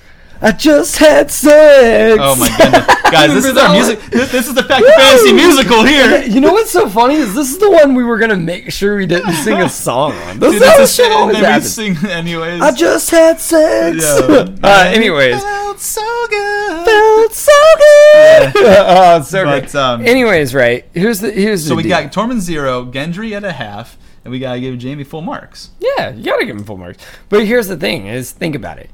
You had two guys that already had previous history being in Winterfell with these ladies. Jaime comes out of nowhere, which yes, he does have a history, but think of like that girl that always kind of had her fantasy moment like man if i could go back and get with that guy i would I think guys had that moment too. Don't put it on only the ladies. The guys have well, that moment um, too. yeah, guys. Sorry, Everyone has it. We're not, Yeah. you know, n- Yep. not saying anything about ladies. Just you know, everyone in general. Yeah, you- people. people right? have the People. like the, the one that got away type of deal. the like, one that yeah, got away. Yeah. People have that one that Yes. got away. I'm just saying, ladies, because Jamie is a guy going after Brienne, who is a lady. So, Meaning it'd be more of a guy thing then, because she's like he's she's he's the well, it goes for both people. because they both wanted. I think they both, wanted to get with each other Yeah. this whole series, and they never had the opportunity. both to. people. But even worse for Jaime because Jaime is showing Tormund up in this situation. But imagine, right? These two guys that have been in Winterfell, so been in this place trying to work their back game the entire time, had so much more power, lose to a guy. Imagine being already down 14 points in a football game because you don't have a hand. And then you wind up winning, bro. And then you But, like, wind up here- winning. Here's the thing: it's like I don't think Jaime was like fighting for affection; it just happened because they've had mutual attraction for each other. It was it was like a build up. It's just whoa, like whoa. He went in and got what he wanted because remember he starts taking his shirt off. He starts pulling. Yeah, I know what he's, I know what you're talking about, but I'm saying that like it's not something that's been building up. He hasn't been trying to get at her for this whole entire Right. time. Tormund's been trying to get Brienne this Yeah. entire time. Jaime is just like they've had this attraction this entire time, and it's finally bu- built up and boiled up to this point. Hey, we just beat the army of the dead. We're alive. They're not. Affirmation of life, baby. It's Let's time do to it. slay. It's time So- to repopulate the planet up in this. That's bitch. exactly what it says. So Jaime goes to Brienne's room with wine and bad intentions. Yeah. And they take each other's clothes off, and Brienne admits to being a virgin. And Jaime tells her, then you have to drink. Those are the rules. And then kisses her ass. Those are the rules. And then- I don't want to drink, but those are the rules. They get busy. Hey, you know what this reminds me of? Remember Ramsay? You have to run now. Those are Those the rules. are the rules. Mm-hmm. Dude, I love my boy. Ramsay. Oh, yeah. Dude, so our our girl Brienne and our boy Jaime, they get busy, get busy. Wait, what's that Sean Paul song? Get it on, get it on, Wait, get wait. it. Oh, no. Get I- busy. I got the that booty right nonstop. temperature. Wait, no, no, no. There's a song by him called Shake Get Busy. that thing, Miss kinda kinda gonna gonna shake shake that that thing, thing, Miss Miss Annabella. Yeah. And hours ago, uh, Sexy ladies want to walk with us and in the car with us. They want to talk with us. Get on the floor, go on trips with us, and get fixed with us. We want sex with us. yeah, that Now used to be my Bonsai, song. now I'm a flame, but I call Name my name and it is my name. It's all girl, girl, turn me on to the early morn. Let's get it on, let's get it on to the early morn. It's all girl. Yeah. Oh man, this is like musical busy. episode. Yeah, so that was- that- you guys that's like. High School Musical, man. This is like What- High School Musical is- on grade R. It's it's High School Musical with two people who can't sing. High School Musical rated M. oh yeah. But now let's go back to two other people now.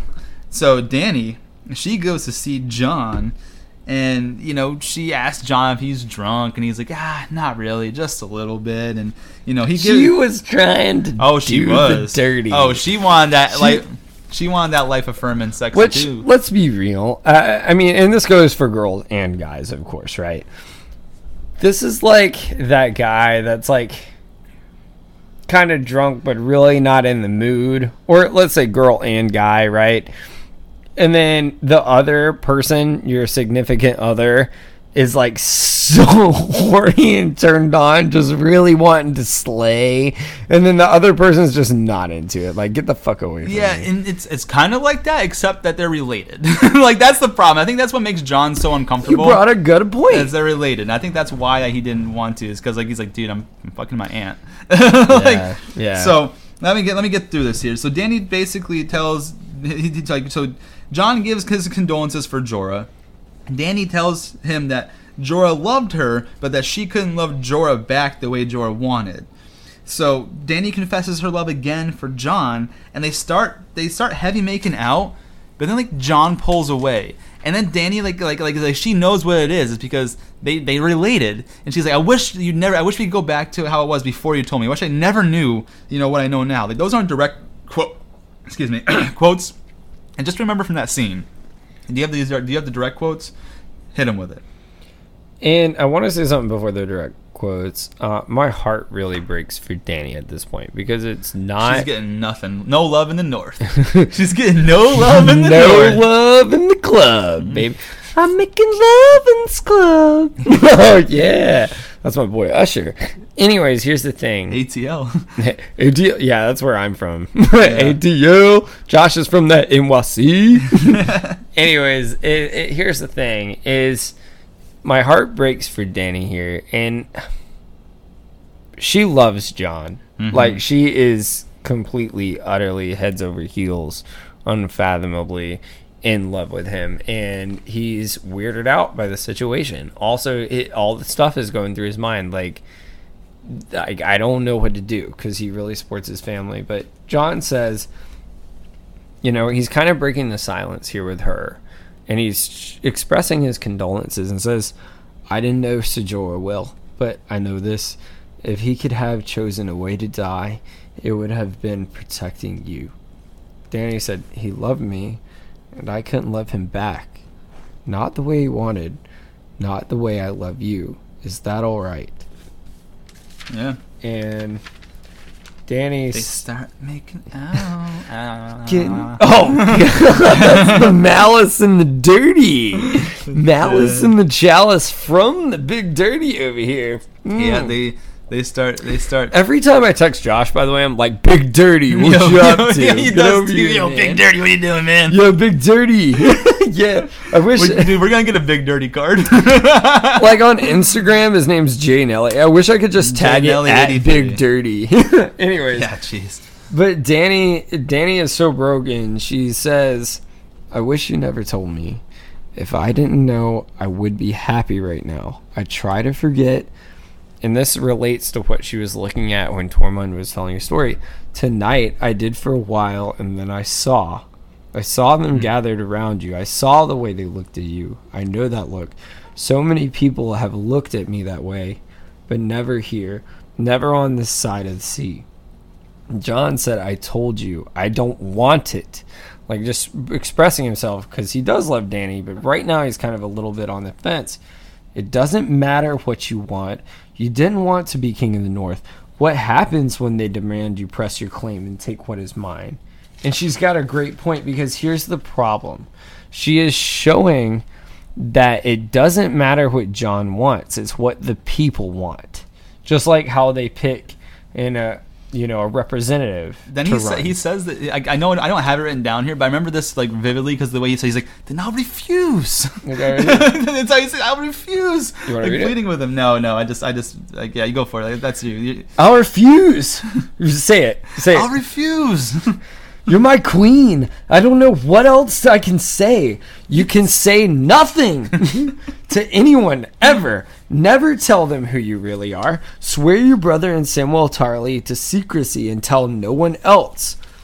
Or it will take on a life of its own and you won't be able to control it or what it does to people. No matter how many times you bend the knee, no matter how many times you swear, I want it to be the way. I want it to be between us.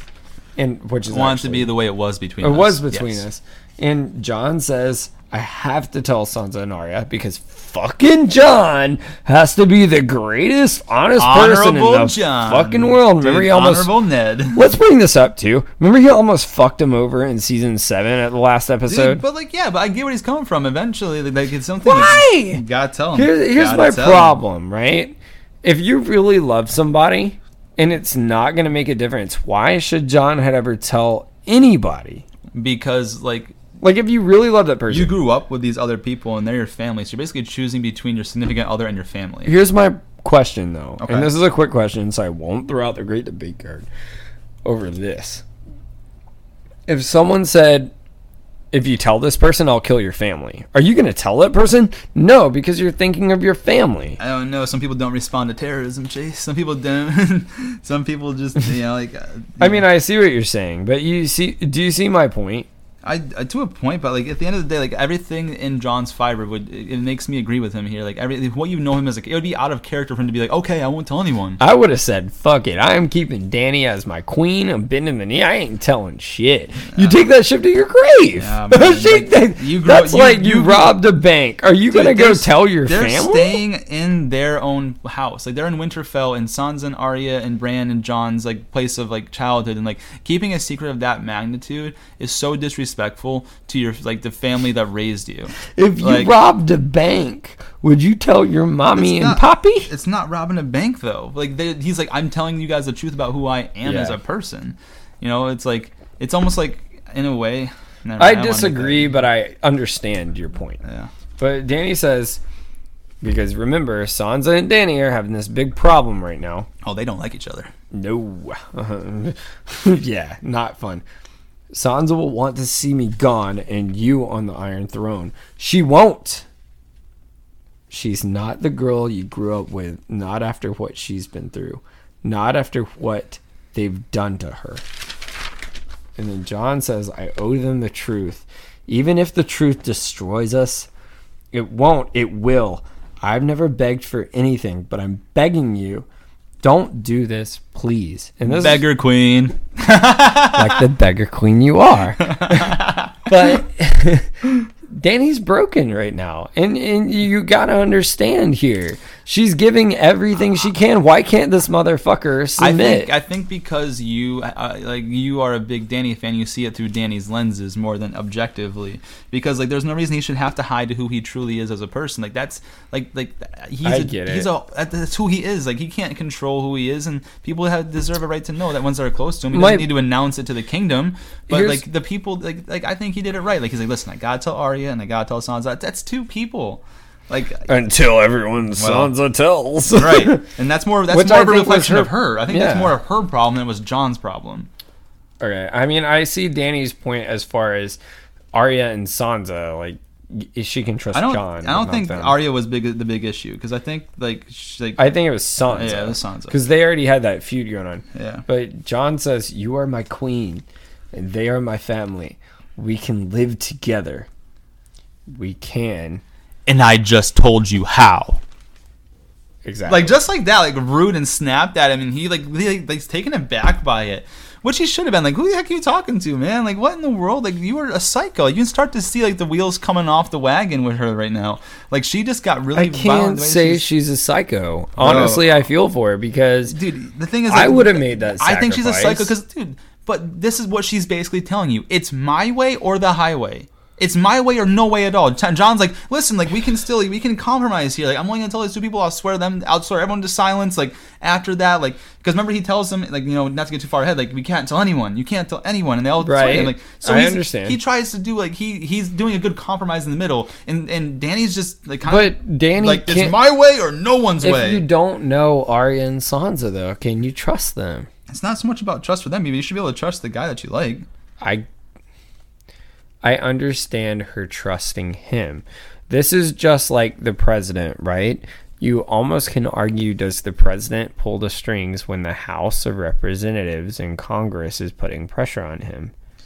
That's the problem here.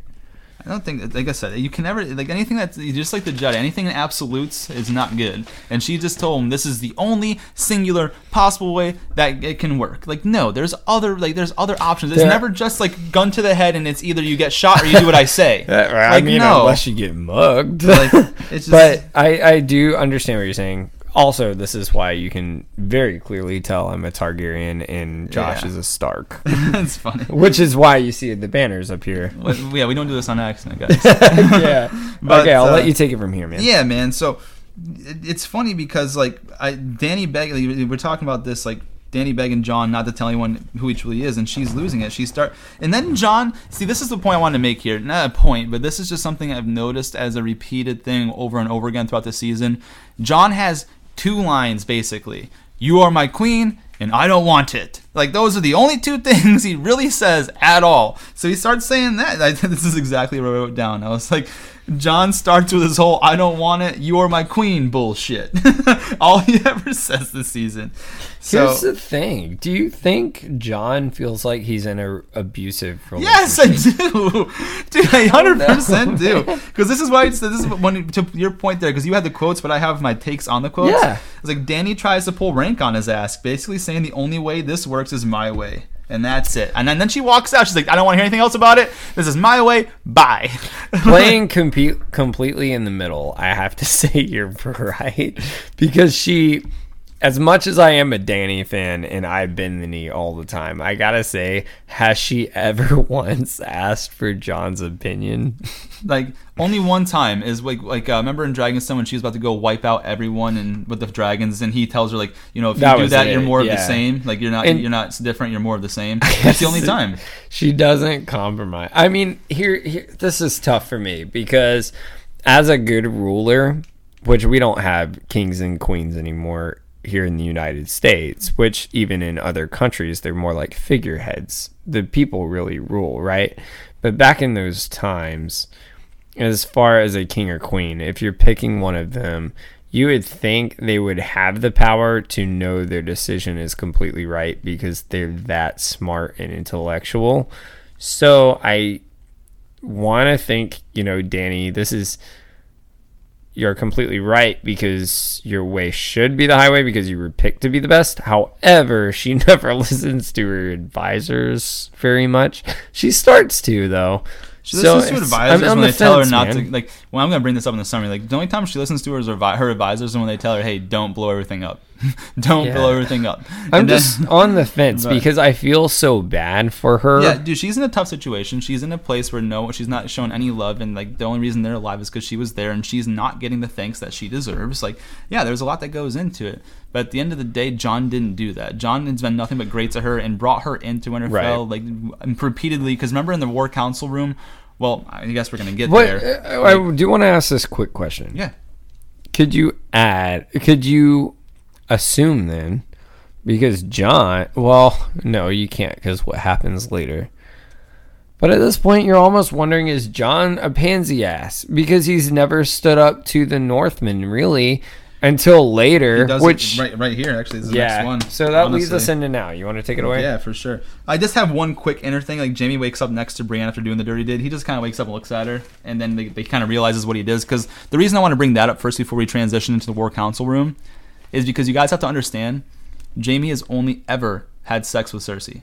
That's the only person he's ever slept with, and he's mentioned it a number of times. Remember when he was Catelyn's captor, well, Robb Stark's captor, and and she, he basically says he's more honorable than Ned Stark because Cersei's the only girl he ever had sex with, right? So like, so Jaime, like that's I thought it was a moment It's like Yeah. Jaime for the first time like realized like what what physical interaction and relationships are with somebody else other than his sister. And we, I thought, like you know, by his look, I was like, oh, he's happy about that, cool. And then it transitions to the war council room, and so the war council assesses the losses, and basically, like you know, everyone's like, uh, the half of the army is gone on all parts, right? The Northmen, the Unsullied, the Dothraki. But how, Sway? How? After the long night, it looked like there was next to no one alive. Like, how is it just half? Bro, are you kidding me? In what world was there still half of the army left? If you looked at the carnage and what it looked like during the long night and after it ended before, you know, it, it finished up and, and closed out the scene, there was no one left alive. It looked like it looked almost like every single Dothraki that ever existed died. Like how is there only half of them that are dead? And then like the Unsullied, they got their line broken all the way down to Winterfell's gates, and there was like a handful left. How is there only? How is there already like the half of them still left? Like the Northmen, like they got overran inside Winterfell. Like I don't understand the logistics and how it made it look in the long night that there was basically anybody left alive, and then they're just like yeah, man, there's there's half of our army. We got we we're right at half. It was like that Mario Yo, Luigi, but so dumb. like you put in a cheat code for fucking unlimited lives, and Pretty you just replenish their shit. Yeah, that's so frustrating. That, that really frustrated me because, like, obviously, I'm, and I'm bringing this up in the summary. I was, I've always been a big proprietor of the the long night should have been the last war, but like, bro, like you can't just you can't make it seem that there's basically no one left alive, and then come back the very next episode and be like. Oh no! Like we're half. Like it's just half. So there's eight thousand unsullied. Now there's four thousand. Like what? In what world? Which really goes to show how stupid that was because you couldn't come up with a statistical plan like the American Revolution or something like anything. to come up with some sort of we don't have the odds but we're still going to take you down kind of thing. Right, like it, it, it it's just ridiculous. Because I mean, technically the odds were not in their Ridiculous crew. Yeah, they were not in their favor either way. Because even with half, they're still less than like last- But they, Ridiculous. but they still had a dra- they had two dragons at that point, right? So, anyways, that's just one thing I wanted to point out. I just saw it, that's something that always rubbed me the wrong way is how these how all of a sudden they just added numbers to what looked like there was nothing left of anybody. But whatever. Because if you guys go back and watch that long night, look at the Dothraki, look at the Unsullied, and you tell me there's still half of them remaining. Yeah, Get out of my face. We talked about it last episode. Remember, it looked like the whole damn Dothraki Dude, was gone. knocked out. Dude, and then remember like how they in kept the like first swipe. and then the Unsullied when they kept making smaller and smaller formations because they kept getting fucked up outside the gate of Winterfell, and there was like a handful left there before they lit the trenches. Yeah. What in the world? How is there still half of them? like the trench, like the trench. like that. So I, I that makes Yeah. me mad. Like that's one of the few, like one of I the many things. Like I- that was some bullshit. I completely agree 100%. But um, yeah, but to the point here where I say like Jon makes a stand is right here because Sansa kind of comes up with the notion that hey, you know what, you know we need to rest our people. We just fought a war, and Dany's like, you know what, you guys swore a pledge to me, and now I fulfilled my end. And when it comes to you fulfilling your end, like you just want like you know what, like like you want rest now, like. And and Sansa's like it's not just for my people, it's for your people too. Like we just fought a big ass war. Like chill the fuck out. And then Jon takes a stand for Dany here, like to your point when you said his ear did. And Jon's like the Northmen will honor the pledge that we made. So whatever you command, we will obey. And like basically shut Sansa's ass down. Yeah, and I do want to say this one iconic line because it's actually one that's even in the trailer, so a lot of people wonder where it comes from. Dany is proposing your power, her power, like you were saying, and she says, "We will hit her hard. We will rip her out, root and stem." And that's when you know Tyrion was saying they kind of have the clash with Tyrion too. The objective is to remove Cersei without destroying King's Landing. So you're having this rift too because Good point. Here's the problem, though. I feel like Tyrion is trying to save as much of his family as possible. Yeah, and this is what I have too. I said Dany is starting to get real bitchy and entitled, and Tyrion reminds her, and then Tyrion reminds her they want to remove Cersei without destroying King's Landing, and Varys tells her that Yara has retaken the Iron Islands, and the new Prince of Dorne pledged his support to her, and she doesn't care about that. She just wants a capital. This is what I'm saying. Like it's like it's like her way or the highway. Like I don't care that I've got two strong allies in Dorne and in in the Iron Islands. I don't care. I want the capital. As long as Cersei sits on the Iron Throne, she can call herself the Queen of the Seven Kingdoms. Like, bro, who cares? Like we can get there when we get there, but you've got some big, strong allies that you should be happy about, motherfucker. By the gods Oh, of the no. thrones, Uh-oh. I summon the great debate card. Oh shit, what are we doing? Slay time. Oh, it's slay time? Uh-oh, It's let me let's put get a my little notes to the little side. sleigh on the side. Little ah, sleigh Alright. ride. You ever seen the sleigh? Yeah, And with the, swords. emoji, yeah, the, Oh, the- the yeah. slay emoji, yeah. Mm. mm. Tongue, the teeth, and the lips. Ah, unique New York. Here's the problem, What's your problem? And I'm going to back this up with a quote. So we're going to debate this. Take it. So they came up with this plan, this stupid ass fucking plan, where basically what they were gonna do is they were gonna like you know Dany wanted to rip them out like she said root and stem. She wanted to go in there, which is foreshadowing for later, blow the whole shit down and take her out the way she is. Tyrion's fucking stupid ass military plan is they plan to defeat the Lannisters with the Golden Company by starving them out, basically, like with their resources. So even though she has the people in the Red Keep, it would cause her to basically surrender. Why the hell is everyone in the group agreeing to this when Sansa already has experience with her and knows? Dany knows this shit hasn't worked because it hasn't worked twice. And you have the damn hand of the queen that should have learned from his experiences that has gotten outsmarted twice already? Three times or twice? Because I know it's at least been twice. It's been it's been three times. He got outsmarted once in Dorne, once in Casterly the Rock, and then once when she told him that they would send the Lannister army That's north. right. Yeah. So three times. So, like, why would. Here's my great debate. Why would you ever agree to this being the members on her team that are supposed to be smart and intellectual and assess the situation? I know you don't want people to die, but why would you ever think starving them out based on resources, which is what you just did before, and got Ellaria Sand and the Sand Sisters killed and Yara captured? Why would that ever work? Well, here's my thing on that. They didn't. Their their point was, there was never to starve them out with the Sand Sisters, and then like because they, wanted to do like a hammer and an anvil between Highgarden and Dorne coming attacking them from two directions, right? And so they never got there. That was the point. Is like their they their ships got attacked proactively by Euron Greyjoy, so they they like they never got to implement their plan. So basically, what this tells me is they're trying every single avenue to avoid bloodshed with innocent people. Because what Tyrion tells her, if, you're not, if I'm not mistaken, I don't have it written down in quote, but he basically says, if the people, if the people are starving, they will turn against her, and once they realize that she is the only enemy, they will remove her. Something along those lines. Yeah, So, he like- said the objective is to remove Cersei without destroying King's Landing. Well, yeah, I've got that part. But I'm talking Oh, about like sorry. when she went, he went into it in depth a little bit. Yeah. because he was saying that like once the people of King's Landing realize that she's the only enemy, they will turn against her, which is like on paper a good plan because he his whole thing and he's a good person. He wants to take the throne without destroying King's Landing. And so, what's a good plan to do that? Starving all the people until they realize, hey, we're not going to hurt you guys, but the only reason you guys can't eat and you can't provide for your families because that bitch is holding the throne, right? So y'all turn against her. We can get her out alone. Y'all still live, and I'll I'll, I'll shower you guys with everything that you need. Basically, it's like killing them with kindness without having to blow everything up. Which here's my problem though, Okay. which is very an interesting situation because given current events, which I actually support what's going on today because I think we need to take a stand. Um, I'll openly say that I think I clearly support what's going on. I just don't support innocent people dying. Here, here's my problem with an I- issue of this plan as far as King's Landing goes. Okay.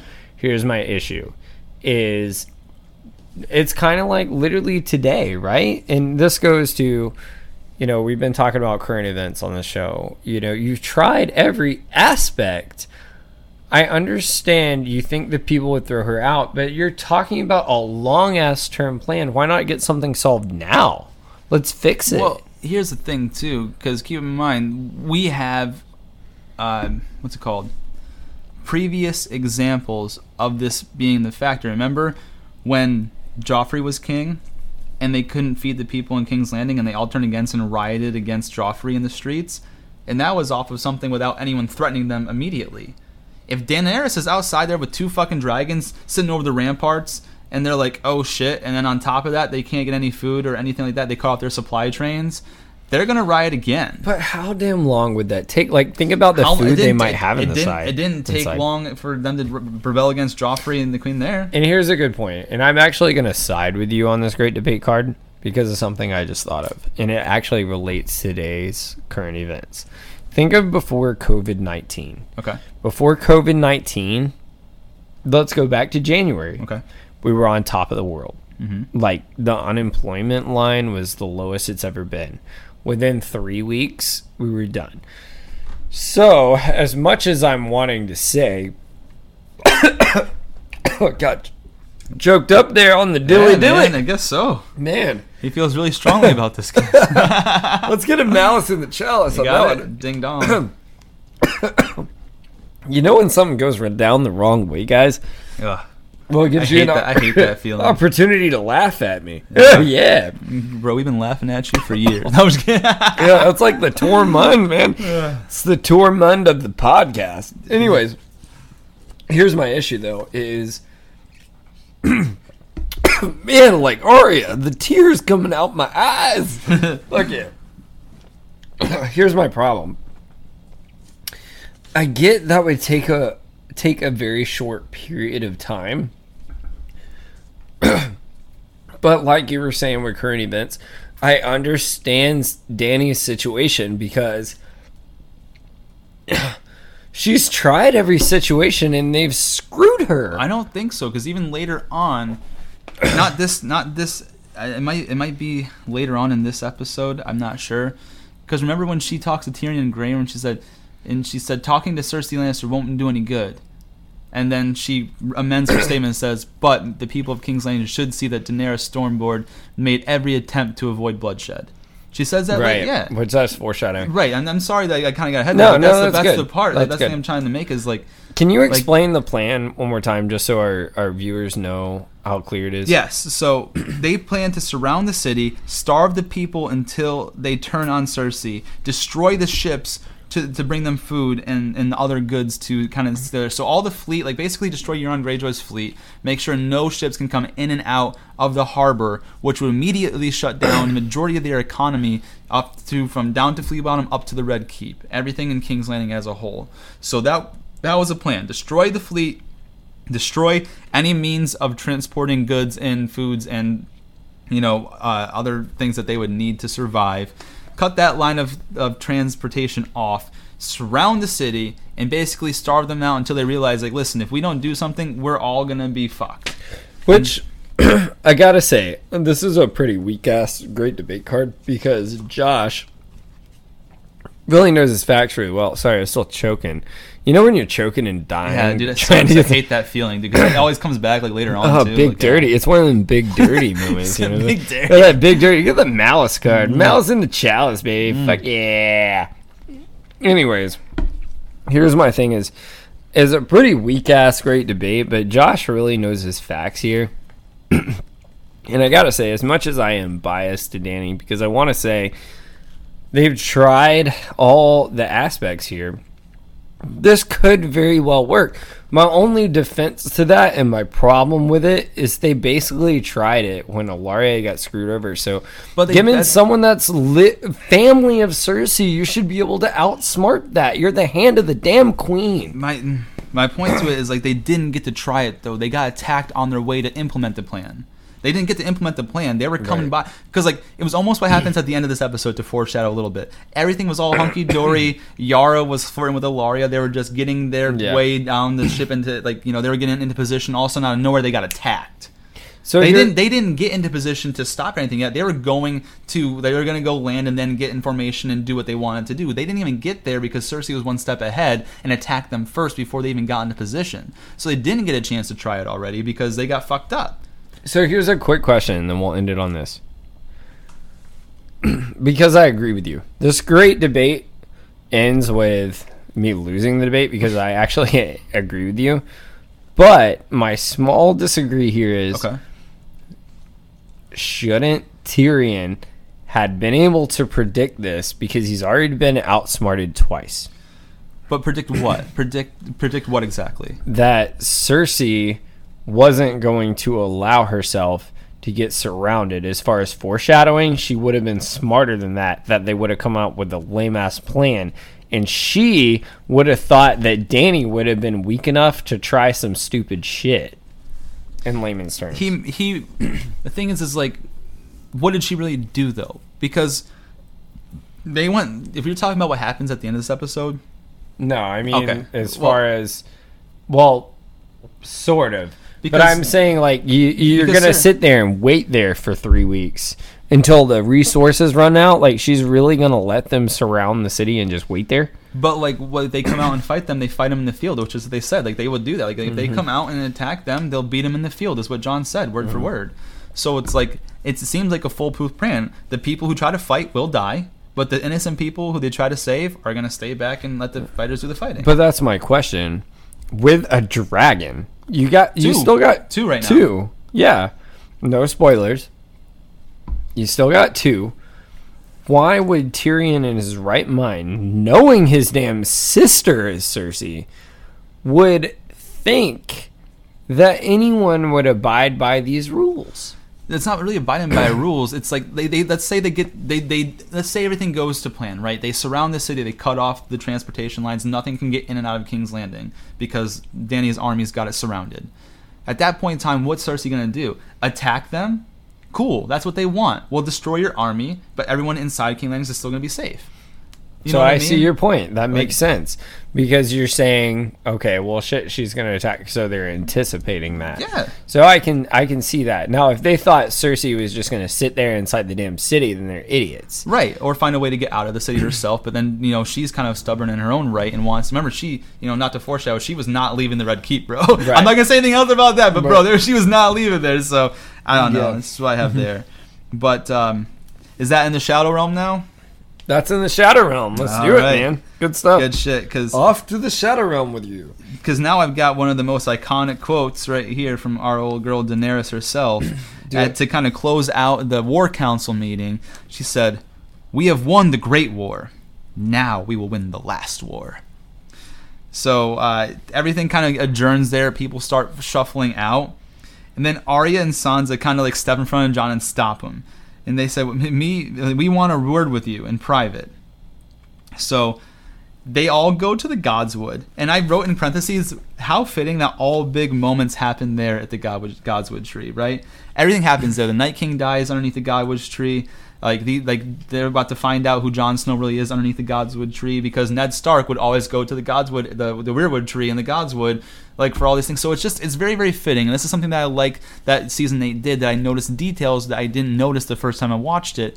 All big moments really happen like uh, you know, in Winterfell underneath the Godswood tree, which is really really cool. So, anyways, Arya and Sansa tell Jon that they don't trust Dany, and this is what Arya says. Beautiful beautiful quote by Arya. We're family, the four of us, the last of the Starks.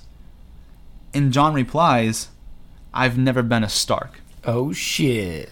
and then like like they what what Sansa and Arya are thinking is because he's a bastard, right? Like no, Jon, like you are a Stark. I don't care if you don't have the same mother. You are family. The problem is, it's not that. It's literally not that at all. He's literally not their sibling. so so he looks at Bran, and this is what Bran tells him. It's your choice. What a weird ass. And Yeah. you can tell this has really been weighing on Jon's Yeah. heart. Otherwise, he wouldn't have even brought it up. Exactly. And what's he do next? He makes them swear to silence. And then, you know what Jon does? He doesn't even tell him the truth himself. He makes Bran do it. He goes, him, Bran. tell them. That's what like, the that's like you've been Oh literally gosh. arrested, and they're like, you know, we- we're here to co- you're here to confess. You're not leaving until you confess. Murder, raped, the children. Over making appearances in season 8 and Oh yeah, baby, big dilly Uh, dilly. you want another Let's dilly? get a malice in the chalice. Yeah. Pit or misery son. Mm. Off to the pit of misery with you. But this is like you've been arrested. Like I always say, robbing a bank, and then you're like, they're like, yeah, we want to get your side of the story, and then you're like, Tell him my Tell him, side of the story. Yeah. Tell him, Say, Chase. Tell my side of the story. Yeah. dude, what? good point. That's really funny. That's a good. That's a good illusion right there. I like that. So yeah, he makes Bran tell him the truth. Um, you know what's funny here, dude? I hope this is okay with you because I'm gonna take this for a little bit here, Chase. Yeah. Because you know this guy coming up is uh is one of my best ones, so I'm gonna take that right here. I'm I'm gonna gonna take it grab from here. something real quick. All right, sounds good. So, Tyrion has this like, br- like brotherly moment with Jaime, and you know what? Jaime and Tyrion, as much as like Jaime was an asshole back in the day, and he kind of walked around with the air of like my shit don't stink. He was always kind and nice to Tyrion, which is interesting because Tyrion was the exact opposite of Jaime Jaime was if you would if you were to call anyone like, like like, he was like the ideal person. Great swordsman tall handsome. Uh, he was very well versed in battle was a squire to Barristan Selmy like literally you know anything you could want in a person Jaime was at his height of glory Tyrion the exact opposite. Tyrion was is described, especially in the books, right? Because keep in mind, guys, Tyrion, you know, he all, basically the only thing you know about Tyrion from the series is that he's a dwarf. Now, in the books, he's described as like kind of like grotesque. He's got one eye larger than the other eye, one eye's green, one eye's black. Like, you know, when he got his face cut, like he lost the majority of his nose in the books. So there couldn't be a bigger stark difference than Jaime Lannister and Tyrion Lannister, and somehow with all Jaime's arrogance and everything that he like you hate about Jaime from him in his prime when he had both his hands and like the way he was, I guess you can mention in season one when he kind of went head to head with Ned Stark. He always treated Tyrion better than anybody else treated Tyrion, and he he really kind of stuck with that family mantra. But the reason why I like this this scene so much is because we see like a brotherly moment between the two of them, right? So they start making jokes and like it's funny because like if you guys remember Tyrion, he was kind of a man whore himself, like frequ- frequenting the brothels and he- Whoremongering. and and he and he admits that he hasn't been with a woman for years. And so he tries to get Jaime to give him details. And it's funny because he makes a tall person joke. And you know what? Like they like he can't make a tall person joke because he's like he's like I never get to make tall people jokes. Do you have that exact quote there? If you do I want you to read that out because I find that I thought it was super funny but not like really relevant to the plot so I didn't put the quote in itself. But anyways dude if you don't have it it's not the end of the world. But um he just has that I I just like that moment there. And then guess who arrives? My boy Bronn. Bronn comes kicking in the door with dirty. a crossbow. Big so it's funny because you guys keep in mind like, this is just after the long night. Everyone's happy. They're drinking wine. They're like enjoying each other's company. Then Bronn comes strolling in with a crossbow. Now the, the thing about the crossbow and why it's important and, and he even tells he even tells Jaime like well the, your sister he's she sent me over here you know to kill you guys basically. You know he doesn't say that word for word. But my favorite part is when he sits down and he starts telling him like the the deal that Cersei made him that she offered him Riverrun. And then you know he starts like talking on and on. And, and Tyrion you know Tyrion's a talker. So Tyrion keeps trying to talk over him. And Bronn Bronn tells him if you know if you don't if you don't shut up I'm gonna belt you and Tyrion's like see I don't believe you. And then fucking Bronn swats Tyrion across the face and immediately like his nose starts bleeding. And and then Jaime stands up and Bronn says you couldn't do it on your best day, you one-handed fuck, and your best days are long gone. that was great. I love it, man. That was my favorite quote, man. And that brings Jaime down because it's like, listen, you sick oh fuck. man, You're nothing. You just take the star in the NFL. It's like Michael Jordan when he got old. It's like, listen, you're still good, but you're nothing compared to LeBron James. You sick Jeez. fuck. It was just so funny that you said that. And so like he he asked Tyrion, you remember the the deal you offered me? He's like, and, you know, or Tyrion tells Bronn, you remember the deal I offered you? And he's like, if anyone ever offered me anything, you double you you double the price basically, right? And he's Yeah. like, what's double Riverrun? And then Tyrion says, Highgarden. Yeah. he offers Highgarden to to Bronn. And Jaime says, Highgarden will never belong to cutthroats. And Bronn says, Who were your ancestors? The ones who made your family rich. Fancy lads in silk? They were fucking cutthroats! That's how all great houses started, isn't it? With a hard bastard who was good at killing people. And here's the cool for full circle moment because if you think back to season seven, Bronn for some reason Highgarden was his first love, baby. He's always yeah, baby, yeah. Because when in the spoils the the uh, movie the Spoils show of War. Spoils of War, he lost his huge bat of gold in, in Highgarden when they took Highgarden from Olenna Tyrell, and you know they Remember Jaime? He was like, "You don't want Highgarden," and he's like, "But it's a castle, Yeah. and I want a castle." So Yeah. it's it's funny. Yeah, you're right. Good good call on that. Um. So, anyways, now he, basically they talked Bronn out of killing him, and like Tyrion is such a sly dog that he's like, oh, you know, we could use a few uh, uh, other generals, and he's like, no, my fighting days are over. But I still got a few killing days left, if you feel me. like, like letting him know, like, listen, like I'm only leaving you guys alive because someone's gonna have to, like, you know, make up their end of the deal here. So, I just like Bronn is my guy. I always like Bronn's moments, and that was one of the most iconic lines, especially when he called Jaime a one-handed fuck. Think that of- was my favorite.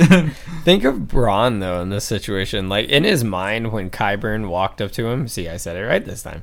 Qyburn walked up to him. I'm sure in his mind he was thinking, "Oh yeah, I'm gonna get this fucker good. I'm gonna get paid double." It's like putting your winnings down on the opposing team when you gamble, like on a sports team. You're like, "I bet it on us to win." Fuck yeah! it was more Cersei than Qyburn because Qyburn's just a mouthpiece for her. He gave it so Cersei Yeah, betting Cersei, on Bronn, so yeah. she made the, the fucked up decision this time. But it, it's, it's just great because uh, you know I'm, I'm a big Bronn guy, and he put Tyrion and Jaime in their place, and then basically told him, "No, you're gonna listen to me. I don't care who you fancy lads are. You got big last names. I came from nothing, and I can kill you bitches right now if I wanted to, but I'm gonna get paid. So either you're gonna die or you're gonna pay me, and if you do die, I still get paid. So you let me gonna know. die, bitch. Because like he's like what did he say? He, he said something along the lines of like, "Oh, I know your sister was fucked the moment I saw the dragons." He's like, you he's he, Yeah. he's like, you know, I still would on her dragons, but who knows if I take the hand, if I kill out, pick off some of her top generals one by one, take out the hand of the queen, Take out some of her top generals? Who knows? Maybe the battle swings in the other favor, like. You know, so it was just it was just funny, but I think the long the the whole line there was Bronn wanted something offered and he was offered it. So. and think of this too. What a slide dog, man! Came from the bottom of the bottom, and we'll figure out. We'll talk about where he ends up later on. But He's a badass dude. Yeah. But think of this though: as Tyrion watches the same crossbow he killed his, his dad with, yeah. and then he, he even let loose a bolt because like Jaime, like, he's not gonna kill. Doom! And it hit, Shot like, through the wall. hit, like the wall right next to his eye. He's like, oh, he's not fucking around. Oh yeah, But giving no fucks. no fucks at all. So no f's. No f's, sir. yeah, no not f's. one single one. No f's. So now what that does, it kind of cuts us over to the Hound. He's riding. He's riding to the King's Guard, or no, he's riding the King's Road, headed to King's Landing on his own. And all of a sudden, Arya catches up to him, and we get a full circle moment here because remember, Arya and the Hound traveling together again. They were traveling together when he tried to get to uh, Riverrun for the Red Wedding. I'm sorry, the the, uh, the twins for the Red Wedding uh, to get to Robb Stark and Catelyn to basically ransom her off for some gold. She he was traveling with her this entire time, and then the Red Wedding happened, and he just stayed traveling with her to be her protector from pretty much then on out. Correct. So now we have another full circle moment that they're traveling together down the road. Um, but uh, it, it's funny because the Hound says, "I don't plan on coming back." Big foreshadow. And then Arya says, "Neither do I." Also a foreshadow. and what's pretty cool here is because the, the Hound says, "Are you gonna leave me to die if I get hurt again?" She said, "Probably." I loved I loved their relationship. The hound, Big the, the hound and the Arya have like the father son relate uh, father daughter relationship. It's kind of cool. Yeah. like you know he's kind of like her protector, but like he also recognizes she's a badass in her own right. I kind of picture it as you know the dad with his youngest daughter, like the one he relates to most. Like you know, all the other two daughters are passed, and then you have that youngest daughter. He's like, okay, this is my last one left. Like, like fuck it. Like I don't care about the boyfriends. I don't care about you know whatever you do with your friends on the side. Let's just have our fun. Me and you, you know, kind of that father daughter time where we cut up, joke around, don't give a shit. it's kind of ridiculous though because you think about right here, like he it's almost like he's happy to have her company down there. And then in the next episode, not to foreshadow, like he completely changes his tune out of nowhere. Like, ah, what do you do? Yeah, you don't want to. I'm not gonna say yeah, it. But like, yeah. I'm not gonna say what happened, but I'm just like, yo, like, how are you guys gonna change it out of the blue? So, anyways, um, next thing I have is Tyrion trying to convince Sansa to give Dany a chance, and you know they have a little dialogue and monologue there. And, Sansa's a bitch. yeah, exactly. Sansa's like, remember that Jon swore Sansa to silence, and what does Sansa say? It's being a real bitch here. Excuse me. What if there was someone else, someone better? accountable? I why dude you were you were sworn to silence by like you just betrayed Jon like what the heck man She like can't hold in a secret for two seconds. it's, it's because it because it serves her she's kind of selfish bro in a way now Like- I gotta say Tyrion here. I do want to say this line because Yeah, it no, kind of pushes her. So I mean, Tyrion and her are kind of going back and forth, and remember Tyrion and Sansa have that history, and Tyrion says, "You know she loves your brother." Sansa says, "That doesn't mean she'll be a good queen." You seem determined to dislike her. A good relationship between the Iron Throne and the North has been the care of every peaceful and prosperous reign we have ever known. Sansa, Jon will be Warden of the North, so a good relationship seems likely. Sarcastically, Tyrion, I don't expect him to spend much time here going forward. Well, I suppose that's up to him. Sansa, look at me. With Jon in the capital, you'll be the true power in the north, which is what she always wanted. I would feel much better about the future, believing that you and Daenerys were allies. What are you worried about? Jon's taking our armies with him. Your queen still has her dragons. She's your queen too. You don't have to be her friend, but why provoke her? How is that in the best interest of your family? Or you're afraid of her? And this is when you realize. You so San- Sansa says it sounds like you're afraid of her and then you go forward because I don't have you know, I didn't write down the quotes because I didn't Before I go to the quotes, Tyrion here, based off his past experience, it's almost like you're on that last strike with your boss and you're afraid to screw up at this point. Like you're afraid to take a risk. Almost like if you're in sales and you want to go for that big sale, but you're afraid to screw it up. um, or like I used to rent cars, so I was afraid to rent it to someone that didn't qualify and the shit gets stolen, right? Sansa goes, You're afraid of her. Every good ruler needs to inspire a bit of fear. I don't want Jon to go down there. The men in my family don't do well in the capital, which goes back to Ned, by the way. actually it goes back to Sansa's grandfather and Yeah. Ned's brother because they There got go. burned alive by Aerys Yeah, exactly. Like eh, you go back to any Stark, their their job in the capital. If they go to the capital, that's like hitting the bad luck draw. You hit the eight ball. You are effed. no, but as your brother once told me, he is not a Stark. This is what eggs are on. yeah and then that's when she says the quote that I Yeah. mentioned right and I'll let you take it away. But that's what really. It's almost like it pushed her. Like, unfortunately, Tyrion hit that one line that's like, shit. Yep. Is that- you're- And he said he's not a Stark. And then Mm-hmm. Sansa again, like she says, you know, what if there's someone else, someone better, right? And so now it kind of brings us over to Tormund. Now this, this is a detail. I'll be honest, guys. I missed when I watched season eight this time around. I'm gonna, I'm gonna tell you guys. This is a big foreshadow with Tormund. Tormund tells Jon he is taking the wildlings back home beyond the wall. Jon asks him to take Ghost too. Jon says, quote, he'll be happier up there. And Tormund replies, so would you. And Jon says back to him, I wish I was going with you. This is farewell then. And Tormund says back, you never know. Big foreshadow moment that I missed the first time I watched this round because we know how this ends. Mm-hmm. So, big stuff there. Then I wrote down that sh- Ghost got shortchanged this Ooh, season. Ghost, you got yo, he got over. shortchanged a lot this season. I wanna br- yeah. like he show he was missing basically all of season six, outside of like Jon being resurrected and Ghost being there, then he was missing all of season six, all of season seven, and then he makes an appearance for the long night here in season eight, and then like he he gets his ear bit off, all bloodied and hurt. My boy doesn't even get a head rub or a scratch goodbye. Like fuck them for that, man. Now, here's my problem though is I can't go completely off the writers, Benioff and Weiss for this because we have that moment in, se- in Well, the right. last but episode. it doesn't. It doesn't matter. The thing is, is like my biggest thing, especially with where you left it at right there. Like it does. Like their biggest thing was like oh, there wasn't in the CGI budget, bro. Going like this, I don't think that. I think that was a bro. bullshit. That's comment. stupid. That was the biggest thing. Like you could be like a, a pet, a little pet. Like that's like all you gotta do is rub his head and that's it. But Jon looked at him and Ghost whined, broke my fucking heart. I've got two dogs. I'm a big dog guy. Like broke my heart. I'm like, dude, fucking pet your man, pet your fucking wolf, man.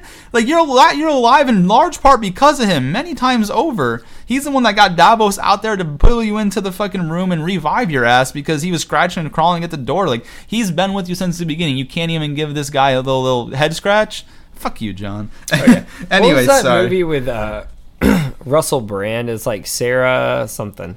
I can't remember. Forgetting Sarah Marshall. Forgetting Sarah Marshall. Remember, she's like, bullshit, bullshit, bullshit, none for me, thanks. That's what I always think about with this. But here's a good point, though. Like, it shows how heartbroken he is for Brienne, because I do want to read this quote, because it shows. And he says, Oh, Tormund. Yeah, Okay, okay, Tormund. okay, Is got that okay if. I yeah, read yeah, that? yeah, Go for it. I'm taking the free folk home.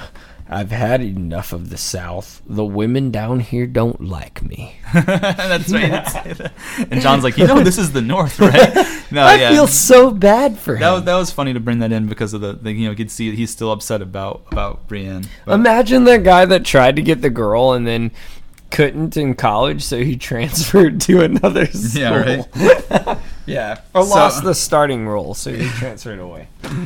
So now we go to Jon, kind of making his goodbyes to everyone. He sees Sam. He tells Sam and Gilly farewell and realizes Gilly's pregnant. And what I thought was funny here is they're like, you know, if this if the baby's a boy, we're gonna name him Jon. And Jon says, I hope it's a girl. Because he's like, I've had a really bad, long, hard life. I don't wish that upon anybody. Yeah. So I thought that was pretty funny. But it's nice that, like, Gilly and, and Sam, they actually had their own baby together as opposed to like, Craster's baby that Sam's been raising. Now they have their own, they're going to add to that family with Sam's actual son, too. Which I do want to say real quick Yeah. about Ghost before we move on. Thing, this just goes back. Uh, not quoting anything, just here's my perspective. Do you think the cast, the reason they waited was because of the last episode? Like, were they intentionally doing that, in your opinion? Could be. Uh, that- that's know. what I think because how quick is it to pet a dog? Like you can get a trained dog. The thing is, like, it doesn't the have thing anything is, to like, do with it, CGI. it elicited such an emotional response from people that they came out and made a statement saying it wasn't in the CGI budget to do that. that was so That, bullshit. Like that's what I'm saying. Like if that was the plan the whole time, they could have just been like, "No, guys, wait, just wait, just wait." Like yeah, and here's here's or my say nothing. exactly. Like you know what I mean? And here's why I want to say this is bullshit because you CGI'd a fucking dragon all season, but yet you can't Two pet seconds. a dog. Two seconds. Like that makes no sense. Yeah. But- I'll let you take it away. Yeah, man. So now we see uh, Grey Worm and Missandei, Tyrion and Varys on board the Iron Fleet that was. Uh, and it's I say the Iron Fleet because the like Euron Greyjoy has his version of the Iron Fleet, uh, Iron Fleet, and then Yara Greyjoy has hers. She's retaking the Iron Islands, so they are actually taking um, the uh, the Yara's version of the Iron Fleet to Dragonstone. And This is the part where you have a really cool realization about the banners on the on the boat, right? Yeah, I do really want to bring that up. Yeah, no, gonna, we need to. Go ahead. I'm gonna put this on the website, and I gotta give my girlfriend all the credit credit here. all the the, credit, credit. like Squidward, Squidward, because she actually caught this, and that she keep in mind. This, is, this uh, is her first time watching Game of Thrones, right? Juliana Zuniga Pina. Uh, so my girlfriend's never seen the show ever before, man. Like ever seen the show. So this goes to show this is actually a big deal. I just like I'd never picked up on it before. I don't know about you. Me neither, man. So the banners as they're on the ships when they're sailing to Dragonstone at this point from from ships. White Harbor. Yeah. From White Harbor, and I'll put this on the website so you can see it because I took a picture and showed it to Josh. Send it to me. I can verify. the damn banners. So if you look up here on the left, because you'll see a visual here, the Targaryen dragons have two legs, which is very funny because in fairy tales they almost say like dragons with two legs with arms coming out of wings are wyverns, which I don't agree with that. Which in the books, that's what they have. Like dragons have two arms coming out of wings. In the books, you even sent the chapter over. Was that from Well- Storm of Swords? No, that was actually from the first one in Game of Thrones. Game of Thrones. So, okay. so to, to- not to disagree with you too much, Mm-hmm. the picture that I showed you actually has just four legs for dragons and wings separate from the legs in the picture. in the Okay. books. Okay. Gotcha. But in the in the in like In the show. in the show, how it's been the whole time, they have they have two arms, but the arms are attached to the wings, so they're down on all fours a lot. But the fours, it's mainly just wrist and hand, and the rest is a small arm that's attached to the wing. Yeah. So when they're on all fours, so to your point, Which that's actually a good point because a lot of people in fairy tales say that's what you would call a wyvern. A dragon has the actual four, so I don't know why they did it that way. But I thought it looked great. The dragons were amazing. That's not the point. The point is the ship on the banners, yes. on the banner. Like, how do you miss this? We go back to the Starbucks cup. I'm surprised no one picked this one up because, and this is how detailed we Josh and I yeah. have to watch it. And it took, you know, my girlfriend Juliana, like, Two she seconds. watched it the first time and I saw didn't this. see it. And I actually had to stop her for a minute because I know what was about to happen later. And I was like, stop turning the lights on because you're about to miss something big. Yeah. But the dragons on the banner of the ship have four legs. Four legs. Four legs. I even compared it. I sent it to Josh. Yep. Season six, they have two. Yep. In the original banners here, they have two.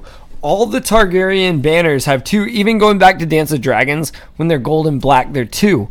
Someone screwed up. Yeah, someone did screw up. Now, I guess they can always blame it on, well, the uh, Iron Islands, they don't really know too much about Targaryens, so they tried the best they could. Like, well, no. we left a Starbucks No. cup on the table. Dude, straight up, I cross-referenced this. He sent me the picture. I saw the banners of the of the sails going straight forward and the dragons having four legs on it. He'll put it on the website.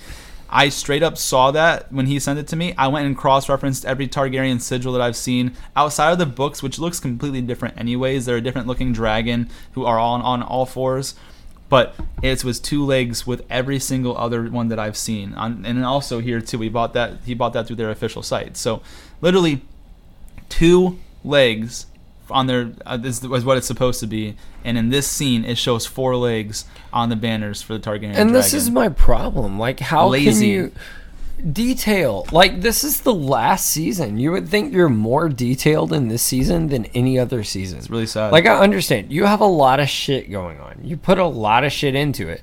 I'm not degrading any of the cast because trust me, like you did an excellent job on the show for any it's show. not them. It's the video editing team It's and the like, writers and directors. Yeah, man. Come on, dude. Like little shit. Like this would be like if I was a boss for somebody for anything.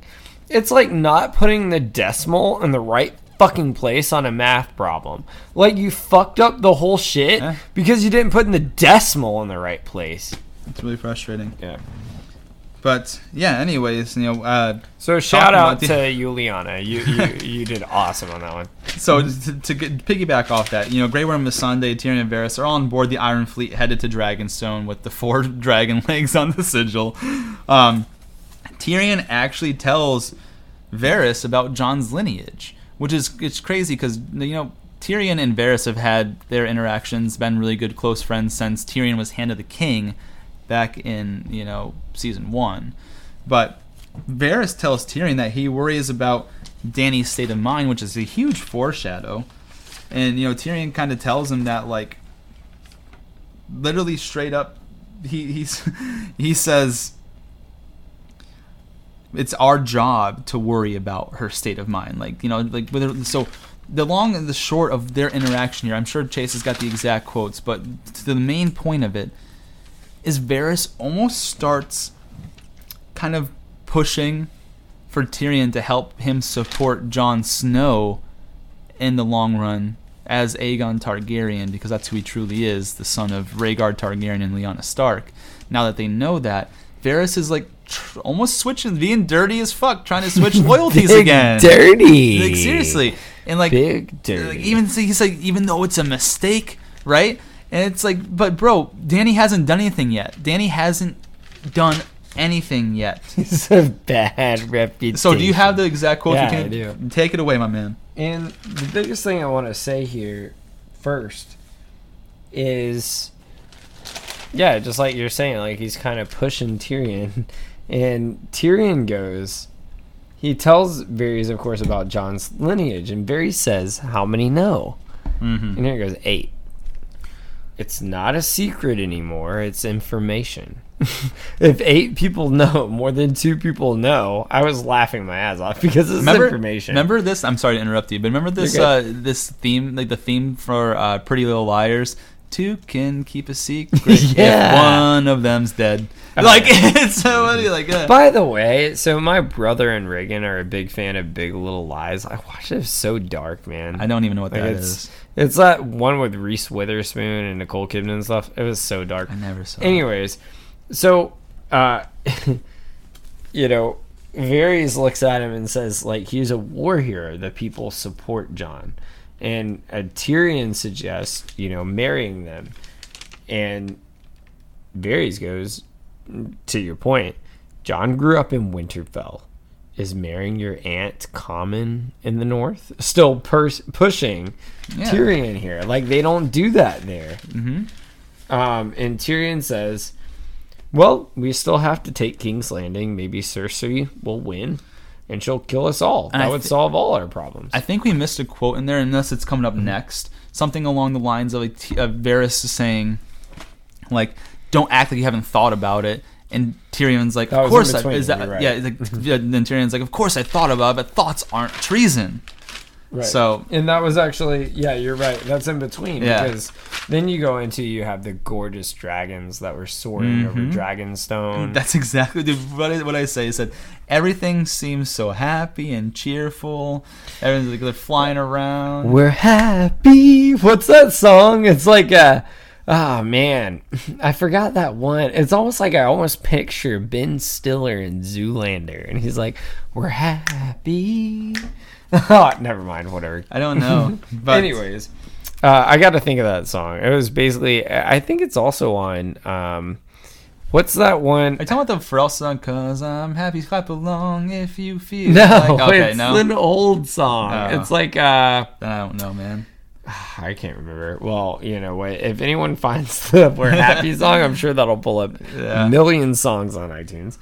Anyways, you know, th- and this scene is gorgeous. By the way, the is, it's so dragons were visually stunning. Just Rhaegal, nice. you know, he has his wings flapping. He's kind of soaring in front of Dany, and she's smiling. Yeah. you Want me to take it? Take it from here. Yeah, everything's great. Until all of a sudden, Rhaegar takes a scorpion bolt to the chest, hits a scorpion bolt square onto his chest. Another one comes up and cuts his like arm and the wing at the same time, like cuts a big part of it, like splits it in half, and then the last damning arrow, the scorpion catches him in the side of the neck. The arrow comes out the other side. Chase Chase is trying to pr- produce a dying dragon for us, and you see the bolt in his neck on the other side, the blood squirting out of it as he tumbles down into the water to meet his final death. And how heartbreaking this is. His feet are kicking, almost like he's having a seizure. Which is amazing, amazing, like detail oriented on these people parts. Like you can do that, but you can't fucking put two legs on a dragon like sigil. You can do that, but you can't take a Starbucks cup out. Like And this was such a heartbreaking scene because imagine almost like your Because, dog dude, dying. on that that note as well, yes. cat. Dog or cat dying, and that's heartbreaking enough. But bro, you guys had just been through the long night. You finally have a moment of happiness and peace and bliss, and then all of a sudden it's fucked up out of nowhere. And he falls back, almost like a Yeah. sixteen, like like Mufasa Angel. when he got thrown Like- off the fucking falling. Yeah. And I'm talking plummets and dives, and there is a huge splash and uh, splash next to the ship, rocks the ship, and Tyrion and Varys are like, "What the fuck?" Yeah. So my point to this is like I always talk about my boy Euron Greyjoy. He went three for three with the Scorpion and the Dragon, which is unreal. Three for three. Now, the one thing I will say, like, I think that's super unrealistic until I took into consideration they weren't paying attention and everything was just kind of calm. It wasn't like they were in a battle and went three for three. Like, they, they caught him by surprise. And- so that helps me swallow it. Like, when I first watched the season, I was like, this is stupid. Like, mhm. three for three on a dragon, get the fuck out of here. Then I realized it and I sat back and watched it and I was like, all right, if I'm putting myself in there, they're at peace. They're they're just enjoying like flying through the air. Everyone's happy. No one's expecting an attack, and maybe that's why it was easier to hit them because they were not a moving target. It was just it was just boom. And know? I actually counted every single ship. And it, here's the thing. The first time, this is why we say you need to go back and rewatch the season, every single episode in detail, because there's so much detail in the season that you missed.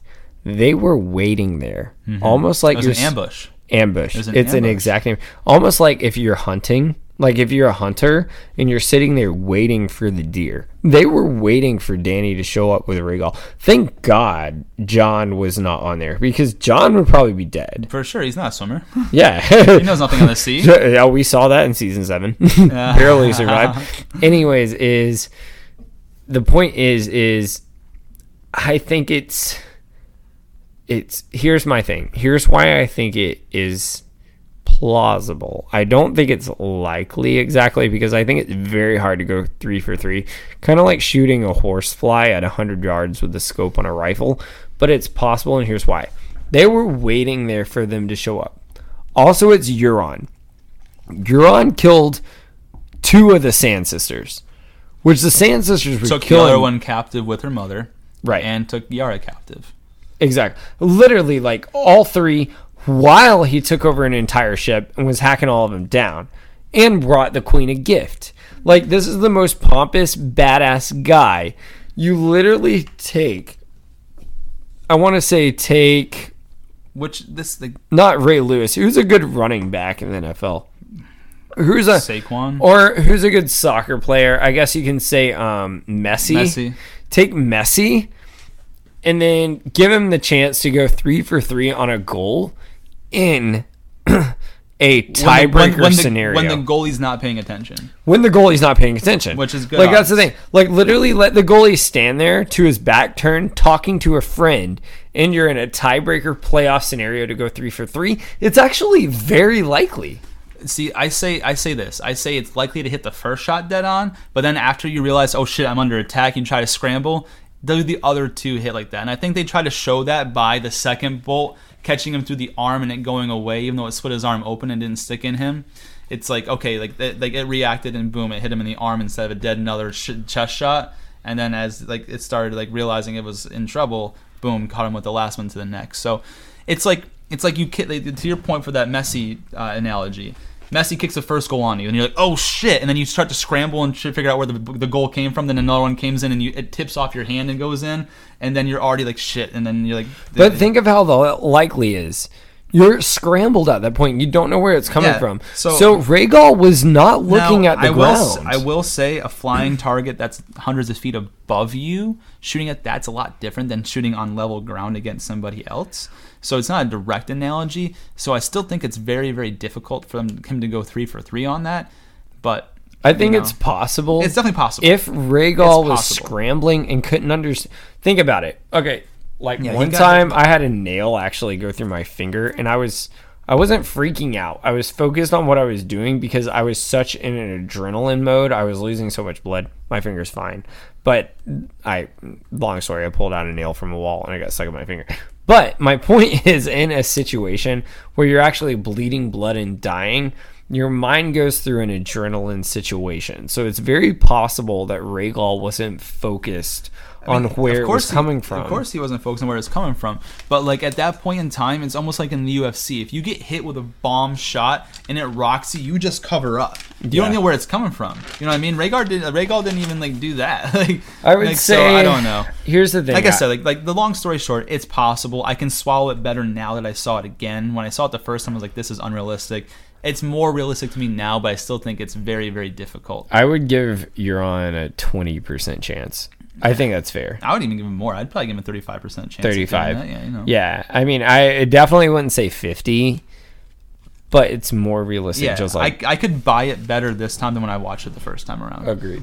Now, which is crazy because now uh, then Euron decides to like he tries to shoot after Drogon. They all miss Drogon because now she's ready for it. Yeah, right? like that's Like- another thing that made it more realistic. At least you went after like the smaller, kind of weaker dragon.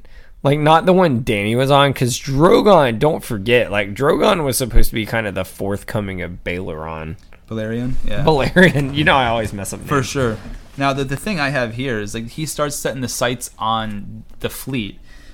And even though Yara wasn't a part of this battle, which she probably should have been, but Yara decided to fuck off until the very end. yeah, what? like, like, yeah, I don't know. Yara's over there getting her fuck Yeah, on she's doing some something in the Iron Islands. But Euron Greyjoy's fleet fucks up Yara's fleet again. The last time was on the way back from Dorne. He's the true master of the sea, man. I don't care what anyone says. Euron Greyjoy is the master of the sea. Dude, people forget, even in the books, man, like this guy searched for a dragon. He commanded the whole fleet. Like he was a badass. yeah, he was. We we talk a lot about how badass uh, Euron was. and I mean, I think now that I've rewatched the season, that's why I encourage you guys so much to go rewatch it because it gives you a totally different view. And so what's kind of cool to hear because it's almost a full circle moment again. Because remember what happened last time they fucked up Yara's fleet? They took Yara prisoner. Well, this time they fuck up the fleet and they take Missandei prisoner. And Grey um, Worm is screaming, "Get to the ship now!" Yeah. As they focus the scorpions straight to the ship Yeah. and shoot through it. And remember, Tyrion's Tyrion, running. and then the, the Tyrion's mask, running. The mask comes down and like hits like almost on his head, and then all you hear is black screen. as he dives off the ship Yeah. because it's tearing apart the ship, almost like that Pirates of the Caribbean Yeah, moment. very very Pirates of Caribbean, uh, Caribbean-y. And like I said, like it cuts off like when the, it's like the mask comes down on Tyrion's head, and then like it just goes black. Then we see them kind of washing up on shore, but You know what I thought of here? Because it was uh, literally eluding with arrows, destroying the ships. I thought of our arrows will blot out the sun. yeah, the scorpions for sure. So now it, it kind of takes us over to Cersei. Cersei plans to make Dany have to kill thousands of innocent people in order to take the Red Keep, which is pretty crazy, right? So like that that like she's willing to sacrifice all these lives just so she can stay in power. She is the worst type of person. Like you know, you think Dany's bad because of what's to come. Cersei is literally willing, like, just like openly okay with risking all these people's lives so that way she can just stay in power. Like, get out of here, man. That, that's what makes you a terrible ruler, and no one loves you, and no one wants you to be queen. Um, Yeah, But- I have to uh, disagree with the foreshadowing of monster. exactly, which we'll get at that at some point.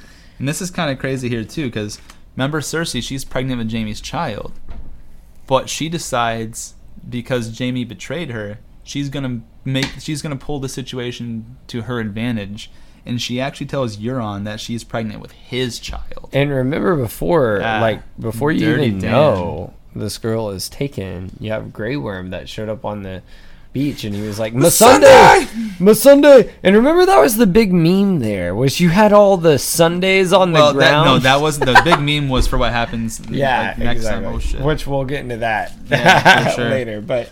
It, Yep. The point is, you know, Grey Worm is screaming because this is what he's loved. Remember, he was telling him Sunday, "We'll go to Naath after this." Like he loved her. Yeah. He. This is what he lived for. Mm-hmm. Was her. for sure. And so now that her think about this, in this last two episodes, Daenerys lost Jorah. She just lost her dragon. Her right hand has been taken captive. So she's obviously going crazy. Varys does exactly what he promised to do. This is Varys' direct quote. Your Grace, I promised I would look you in the eye and speak directly if I ever thought you were making a mistake. This is a mistake. So he he gave her the chance because remember he like you know this whole thing is like is Varys gonna betray her is he not? He held up his end of the deal.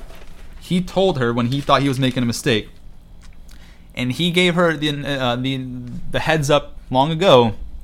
I will always act in the the uh, in the best interest of the realm. And so he told Daenerys that if she thinks he's making a mistake. She didn't give a fuck, and so in in Varys's mind, it kind of absolves him of feeling guilty about how he's going to betray her here in the future. And I do want to say a quick quote because it's foreshadowing. Nail it. Grey Worm looks at Dany and says, We will storm the city, my queen. We will kill your enemies, all of them. And that's super foreshadowing for what's to come. And Varys, he tries to get Dany to see that this was Cersei's plan all along. That's why she brought the people to the Red Keep. Varys says again, I beg you, your grace, do not destroy the city that you came to save. And Dany replies, I'm here to free the world from tyrants. That is my destiny, and I will serve it no matter the cost. Here's the thing, though. I can't. It's very tough for me because I'm a little biased toward Dan- towards Dany because I've loved her from the beginning, and it's it's kind of like what's gone on today. Like, have you tried every aspect already? Like, is any of that other shit gonna work? Yeah, we'll see. And um, you know, now at this point, Varys he starts talking to Tyrion again and tries to get him to see that Dany may not be the best choice. And again, Tyrion tells him, "We're discussing treason," and this is Varys's point here. And I love this, and this is exactly why I was always big, like a big proponent. If you think about it logically, for Jon Snow, I guess we can call him Aegon Targaryen right now. A Targaryen father and a Stark mother. Jon's the one man alive that may be able to keep the North in the Seven Kingdoms. Think about that. What are Starks known for? Being honorable, truth telling, upfront, fair, and just. What are Targaryens known for? Power, ruling, dragons. Like, you know what I mean? Yeah. Like, like if you put Right. that, you couldn't put together a better leader if you tried than Jon Snow. That's why he's a natural leader. That's why people flock to him. Even Varys says, even Varys even says it. People are drawn to him. Yep. Like it's crazy. Now, military commander, that's a whole nother issue. The thing is, I think he's still a great military commander outside of the Battle of the Bastards because he saw his own brother get killed in front of his face. That's a completely one-off situation. But would you? Uh, But, like, does that think make about the that. best candidate? Think about what happened with the Wildlings of the Wall. He held off a hundred thousand Wildlings with a hundred men from the Night's Watch. Half of them were murderers and rapers that had no idea what it was to be in a fight. Like he did a you lot. actually made a good point. Like- and the reason I say that is because I'm comparing to what happens in the future, and based on Jon's history, he is a very stable. But yes, as far as he had a he had a one-off situation. The Rickon thing got to him. I cannot back him on that. No one, none of us can, but at the same time, I don't blame him for it. If I saw my brother killed in front of my face, I don't think I'd think rationally Yeah, either. I agree. I you know what. I mean? At that point, he didn't know who he was. Uh, Rickon was his brother to him. Right? There's a couple major quotes here. Talk about the major quotes, my man. So Tyrion is pleading with Dany, just like you're saying, and he says, I agree, she doesn't want to listen, and I don't think innocent people should die. But what other way is there? Current plan is too slow. They have tried it twice and have been outsmarted by Cersei three times. What is another way? I don't see one. And that's Dany talking. And then Tyrion says, it could be a fortnight by the time the other armored allies make it to King's Landing. In the meantime, demand Cersei's surrender. Offer her, offer her her life in exchange for the throne. If there is a chance to avoid the coming slaughter, we should make the effort. And Dany is taken aback. She stops. Tears forming in her eyes because she's pissed. Because her child, she just saw her child die in front of her face And her best friend's captured. and her best friend. And it really goes to show something here that she makes the decision she makes. She says, Speaking to Cersei will not prevent a slaughter, but perhaps it's good that people see Daenerys Stormborn made every effort to avoid bloodshed and Cersei Lannister refused. They should know whom to blame when the sky falls down upon them. Yep. And that's foreshadowing as hell. Yeah, sure is. So, yeah, um, we go we go to the next part here where Tyrion like, like if we go jump to where I was talking about when the Tyrion the Targaryen father and the Stark mother with Tyrion and Varys. The next thing that Tyrion says here, At a certain point, you choose a person you believe in and you fight for that person. I believe in our queen. She'll make the right choice with the help of her loyal advisors. And this comes back, of course, to bite Tyrion in the ass. but, so, anyways, that's their kind of the ending for them in that scene. Then we get taken to Brienne and Sansa. They're kind of like so. Jaime's kind of walking up and he sees Sansa and Brienne. They kind of like you ever like see someone you can't give bad, you don't want to give bad news to, so you kind of try to avoid eye contact. And then when they're like, "Hey guys, like what's up?" You're like, "Ah shit, I guess I gotta tell you." So that's what ends up happening.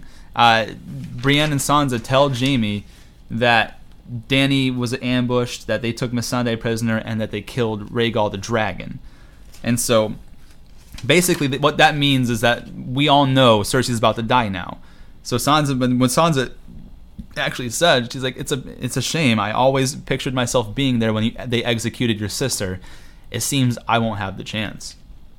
Which is crazy because I think that exact quote, that moment, is what snapped Jaime into destroying his entire built character arc. Because if he wasn't worried about Cersei dying immediately, does he do what he's about to do? Probably would have stayed there. Does he do what he's about to do? That's what I'm saying. I Like, think he loved Brienne. What do you think? I don't know. I think I think he had love for Brienne, but it was so new, and all he's ever known is his sister. So like it's tough. Like yeah, I agree. it's like I I just feel, Because I think it was more than I want to get my fuck on. me too because they could have done that at any point in time. Brienne like was all you could see. Brienne was always into Jaime, and Jaime was kind of like scoffing at her the entire time. But he I, I do believe that it was beyond just a just a physical attraction. I think he had feelings Yeah. for her, but I don't think they were deep enough to uproot the entire life that Cersei and Jaime had together first. yeah. So And I do want to read one quick quote. Okay. Uh, it's from Varys, uh, right before. He says a very important quote here, and he tells Tyrion as Tyrion's been pleading with him, I have spoken as honestly as I can. Each of us has a chance to make. I Choice pray we, make. a choice to make. I pray we choose wisely. basically, it tells him I'm gonna I'm gonna betray her. Like I'm gonna Yeah, do whatever the yeah. fuck I want to do. Not what I want to do, but I think I have to do. Yeah. Yeah. And which, in the end, though, Varys. For some guy that doesn't have balls, he's got some balls. Yeah, man. Yeah. Um, so like I said, I think that statement more than anything when we talk about Brandon and Sansa is what kind of drove Jaime to the choice. Um, he wouldn't be able to live with himself, I think, if Cersei had died and his last act against his was his own sister was betrayal. I think that was a big thing. Is like he has a hard time living with his own choices, as we see like with the whole Bran thing. Like if his sister died and he never got the chance to go see her, the, the last thing that Cersei remembers Jaime by before she dies is that he betrayed her. I don't think Jaime would be able to live with himself properly. I think So- it goes back to the point. Sorry, not to, you know, drag this out. I just think Jaime, as far as killing himself, I don't think, as far as killing himself, it completely relates. But I think, you know, as far as the people that kind of drove him to that point of that mentality, I think, based on your theory, I think Cersei was the one that always kind of supported him, which kind of always pulled him back to her. It's just like well, he, he even mentioned it in this next thing he's about to tell Brienne. All the things he'd done to get back to Cersei. He's he's had this life with her, and all these things, and his choices have always been what is in the best interest of Cersei. Like that's what I'm saying is like that. That's like a spell that she's always had on him. But that's the problem and an issue I have with this season here, and I'll talk about it here. You throw an entire character arc and progression out the fucking window. Like Jaime turned around to be someone that like you can that you you start out loathing him. You can't stand him. Even when he gets taken captive by Robb Stark and gets like spit on and like he's like ha- like, has to sit in his own shit. Like you don't really feel bad for him. You don't really feel bad for him until he tries to do the right thing for once when he tries to stand up for Brienne and gets his hand cut off. Then from then, like things start to kind of turn around. You start to feel better. Like like you know, you start to kind of like, oh, you know what, Jaime's not such a bad guy. Now all of a sudden, you're gonna tell me out, out, like on, out of the blue, like it just snaps back. Like you knew that there was a chance when you left your sister the first time of what was going to happen. So you're telling me that like, oh, now, now it's just like, okay, got to go back to King's Landing now. Sorry, Brienne. It's all cool. I don't know what to tell you. You know, my sister's hateful. So am I. You know, I, I killed my own cousin. I you know I pushed a boy out a window. So you know what?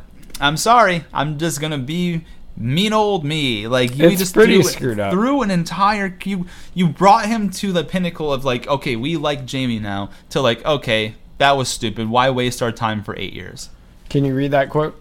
Which one? Uh, read that one where it says Jaime. Oh, okay. Jaime tells Brienne, You think I'm a good man. I pushed a boy out a tower window. Crippled him for life, for Cersei. I strangled my cousin with my own hands, just to get back to Cersei. I would have murdered every man, woman, and child in Riverrun for Cersei. She's hateful, and so am I. so messed up and, and and it's showing I don't know. Do you think Brienne loved them? She's crying. Yeah, dude, I, that's what I have. Brienne begs Jaime with tears in her eyes for him to stay, and he leaves anyways.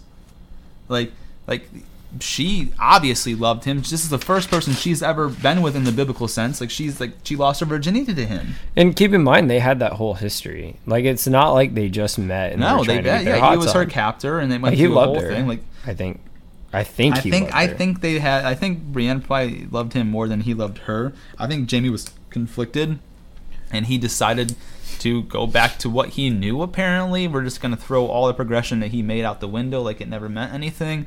I think that was terrible writing. I think it was lazy writing to help finish up the series. I think Jaime had some sort of feelings though, because in the end it is it do is too. Jaime Lannister. I like he could have grabbed up. Because keep in mind, girl. like we always think about Jamie, like you know, he wasn't a playboy. He only ever had sex with Cersei up until Cer- up until Brienne.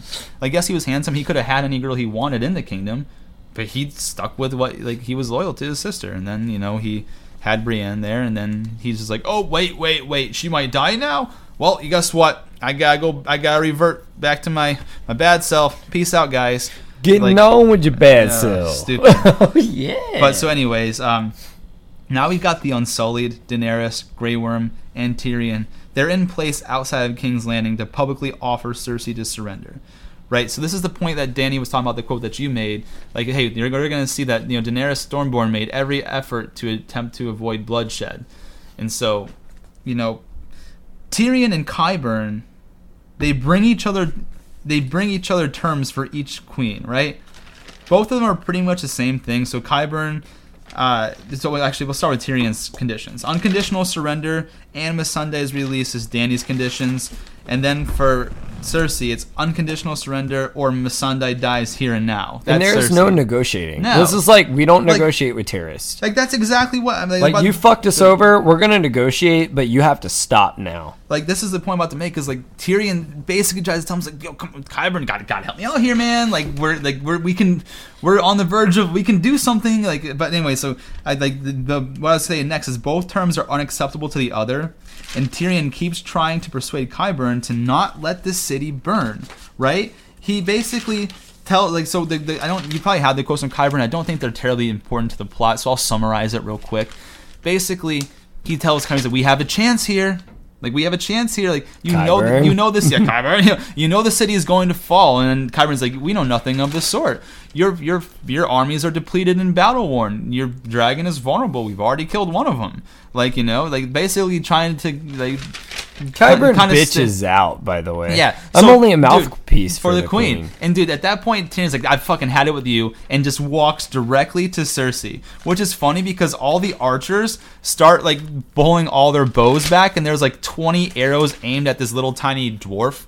Like at Tyrion, there's 20 things arm, and then like Cersei has this big dramatic moment of it holding her hands, like she's gonna like fire the arrows, and then she calls him off. Here's the Like- thing, though. It was dead silent. When you first watched this, I was terrified they were going to kill him. I wasn't, dude. There's no way that was gonna happen because she let him go too many times. Like, like, like what? You do raise a good point. As far as season seven, Yeah, she could have Yeah. killed him in there when like she made the the deal to march the Lannister army north or whatever. Like, no, like I didn't think she was gonna kill him, but like it was just like a showmanship, real quick, of like we're gonna try to make you guys feel like if they would have killed Tyrion, I would have been like, whoa, that's crazy. You know what I mean? If they would have shot him down, like I'd have been like, that's something I didn't expect. That's not predictable. here's the issue, though. This was known as the show that didn't give a fuck. That's what I'm saying. If they would have killed Tyrion, I would have been happy. Not that I'm sorry. I, I don't want to say that that way. Like I, love I wouldn't Tyrion have been happy, but I would have like accepted been it. I would have been shocked as fuck. Like Yeah. that would have been like not quite a red wedding moment, but close enough.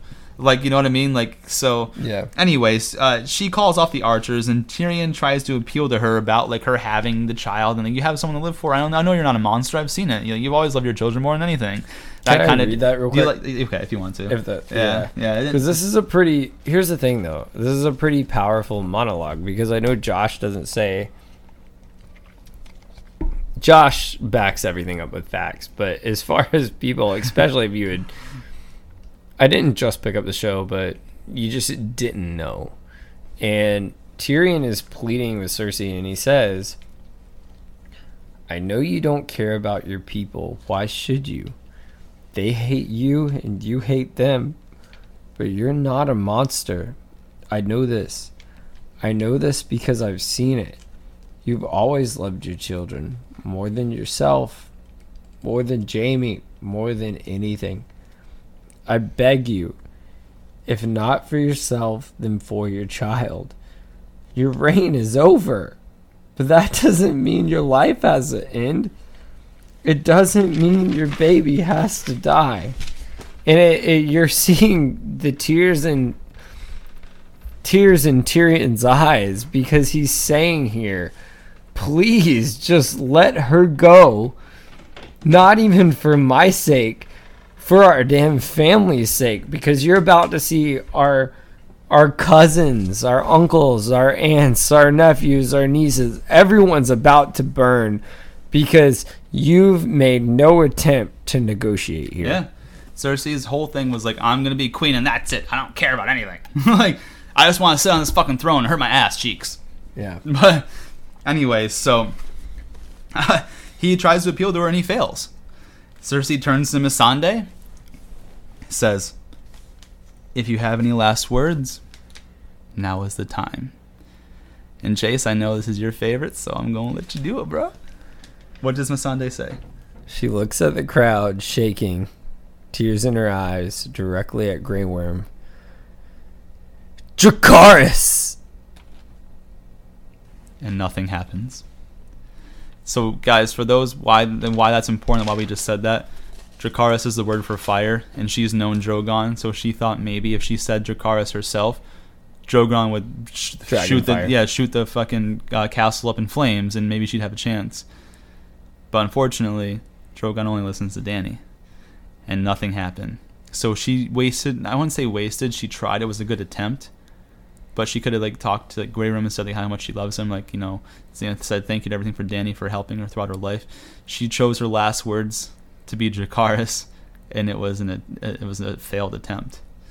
and I Um, gotta say, Natalie did an amazing job uh, Yeah. as far as portraying Missandei on the show. and it was super clever too, because like would would actually be cool if it worked, but it's also cool that it didn't because I think what's about to happen was necessary for the show. Um, Yeah, so, So- Natalie, if you're listening, you know, me and Josh got a lot of respect for you. You did an awesome job in this role, man. Yeah, absolutely. You did a great job. And like we said on the show, you know, one thing great about Natalie is she's just like us. She was a fan of the show before she even started on yeah, the show. she's a big fan of the show. really cool. So, yeah, got all our respect for you. It just, man, it, this was that heartbreaking moment on the show. And the heartbreaking moment is right now is the the mountain takes off his takes out his sword, takes two steps forward, swings it, cuts Missandei's head clean off, where the head and the body both fall off the ramparts, head about thirty feet away from the body.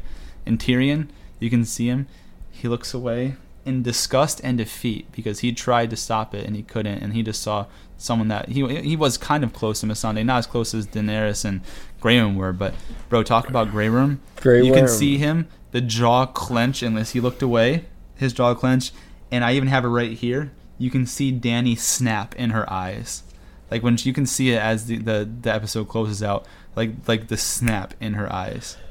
And this is the moment. Dany feels like she's lost it all. I mean, even as just a member of the audience, like me and you are, even to the way me and you break it down, which I don't think anyone else can break it down the way me, me and you can. Damn, you just feel like heartbroken for Dany and, and Grey Worm, especially Dany, because shit Like at this time, she has nothing left. This is her best friend that's left. She just lost Jorah. She has no trust in anyone else. Let's- this is it. I would be like, fuck this. I'm burning this whole motherfucking city down. I broke it down later on, like in the next episode. But to give a quick synopsis of what I have broken down, I'll say it quickly. Think about what she's lost in a short amount of time. She lost two dragons, Jorah, and Missandei, all in a very short amount of time. The people that were closest to her from the very, very beginning. So, uh, I think that's enough to make most people snap. But And this is the moment where you always see people say, "The Mad Queen." At this point, though, I gotta say, fuck, I'd be mad Dude, as shit. I don't know. I would I be filled know, with yeah. anger, depression, sadness, pissed. I would be ready Like, to take and, what more- is and mine. above all, you feel a sense of like helplessness because that was your friend and like you want to do anything and she couldn't do anything. Wouldn't you feel like this? Like fuck this. I don't give a shit what people say. I'm taking this shit not for what is mine.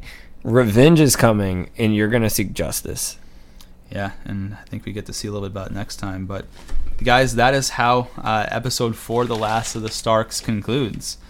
And And I know it's been long, guys, but here's the thing: like this season, unless you really review it, like how we're giving it to you here, so just sit back and relax. This is the detail y'all deserve to have. So I know it gets long, but we're not gonna ever rob you guys of anything, and we're gonna we're gonna ride this shit out until the end. And this was that episode. You thought the arc was gonna fall, and the shit just keeps rising. So, you know, uh, one more thing, guys, before we, we close out with you, we always end with this stuff too. Um, you know, uh, we've been getting uh, some shout outs from our friends at certain fan pages now. Things have been really, really trending in a really positive direction for us. Uh, you know, we're super excited about the future here too. We've been noticing, um, like more and more Celebrities and stuff. We've been seeing Been certain people out. checking out uh, stories that we've put out uh, of big people's names, and we've seen our numbers rising. So there could be a direct correlation there. But at the end of the day, we've been rising and rising every single month that we've done this. If you guys can see our, our trend on our host site, it's like this.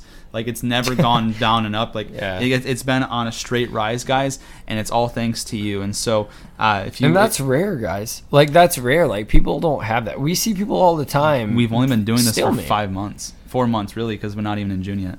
and I'll tell you too. Not even just Game of Thrones. What really means a lot to Josh and I is we know y'all followed us from the beginning. We get reviews all the time. We got one last week on Rise of the Skywalker. Yeah, that was our third one we ever did. So Yeah. before we had this awesome audio equipment. Yeah, you know what I mean. so we're, we're gonna keep riding this wave, guys, and we we want you guys to ride with us. So uh, comment, like, subscribe, hit us up, guys. We love to see the comments and the feedback. you know, Instagram, Twitter Twitter, Twitter, LinkedIn, LinkedIn. Snapchat, Yeah. Facebook. Podbean, Stitcher, Acast, uh, Apple Podcast, Spotify, Spotify, Stitcher, there's so I can't even fucking Everything, man. We're yeah, on, we're on everything. iHeartRadio, YouTube. iHeartRadio. But Like- yeah, this is uh, Yeah. Targaryen and Stark, Chase and Josh. This has been another uh, production or installment of our Game of Thrones arc. This was season eight, episode four, Last of the Starks from the Ridiculous Crew. Chase Factor and Jo- Fantasy. signing off.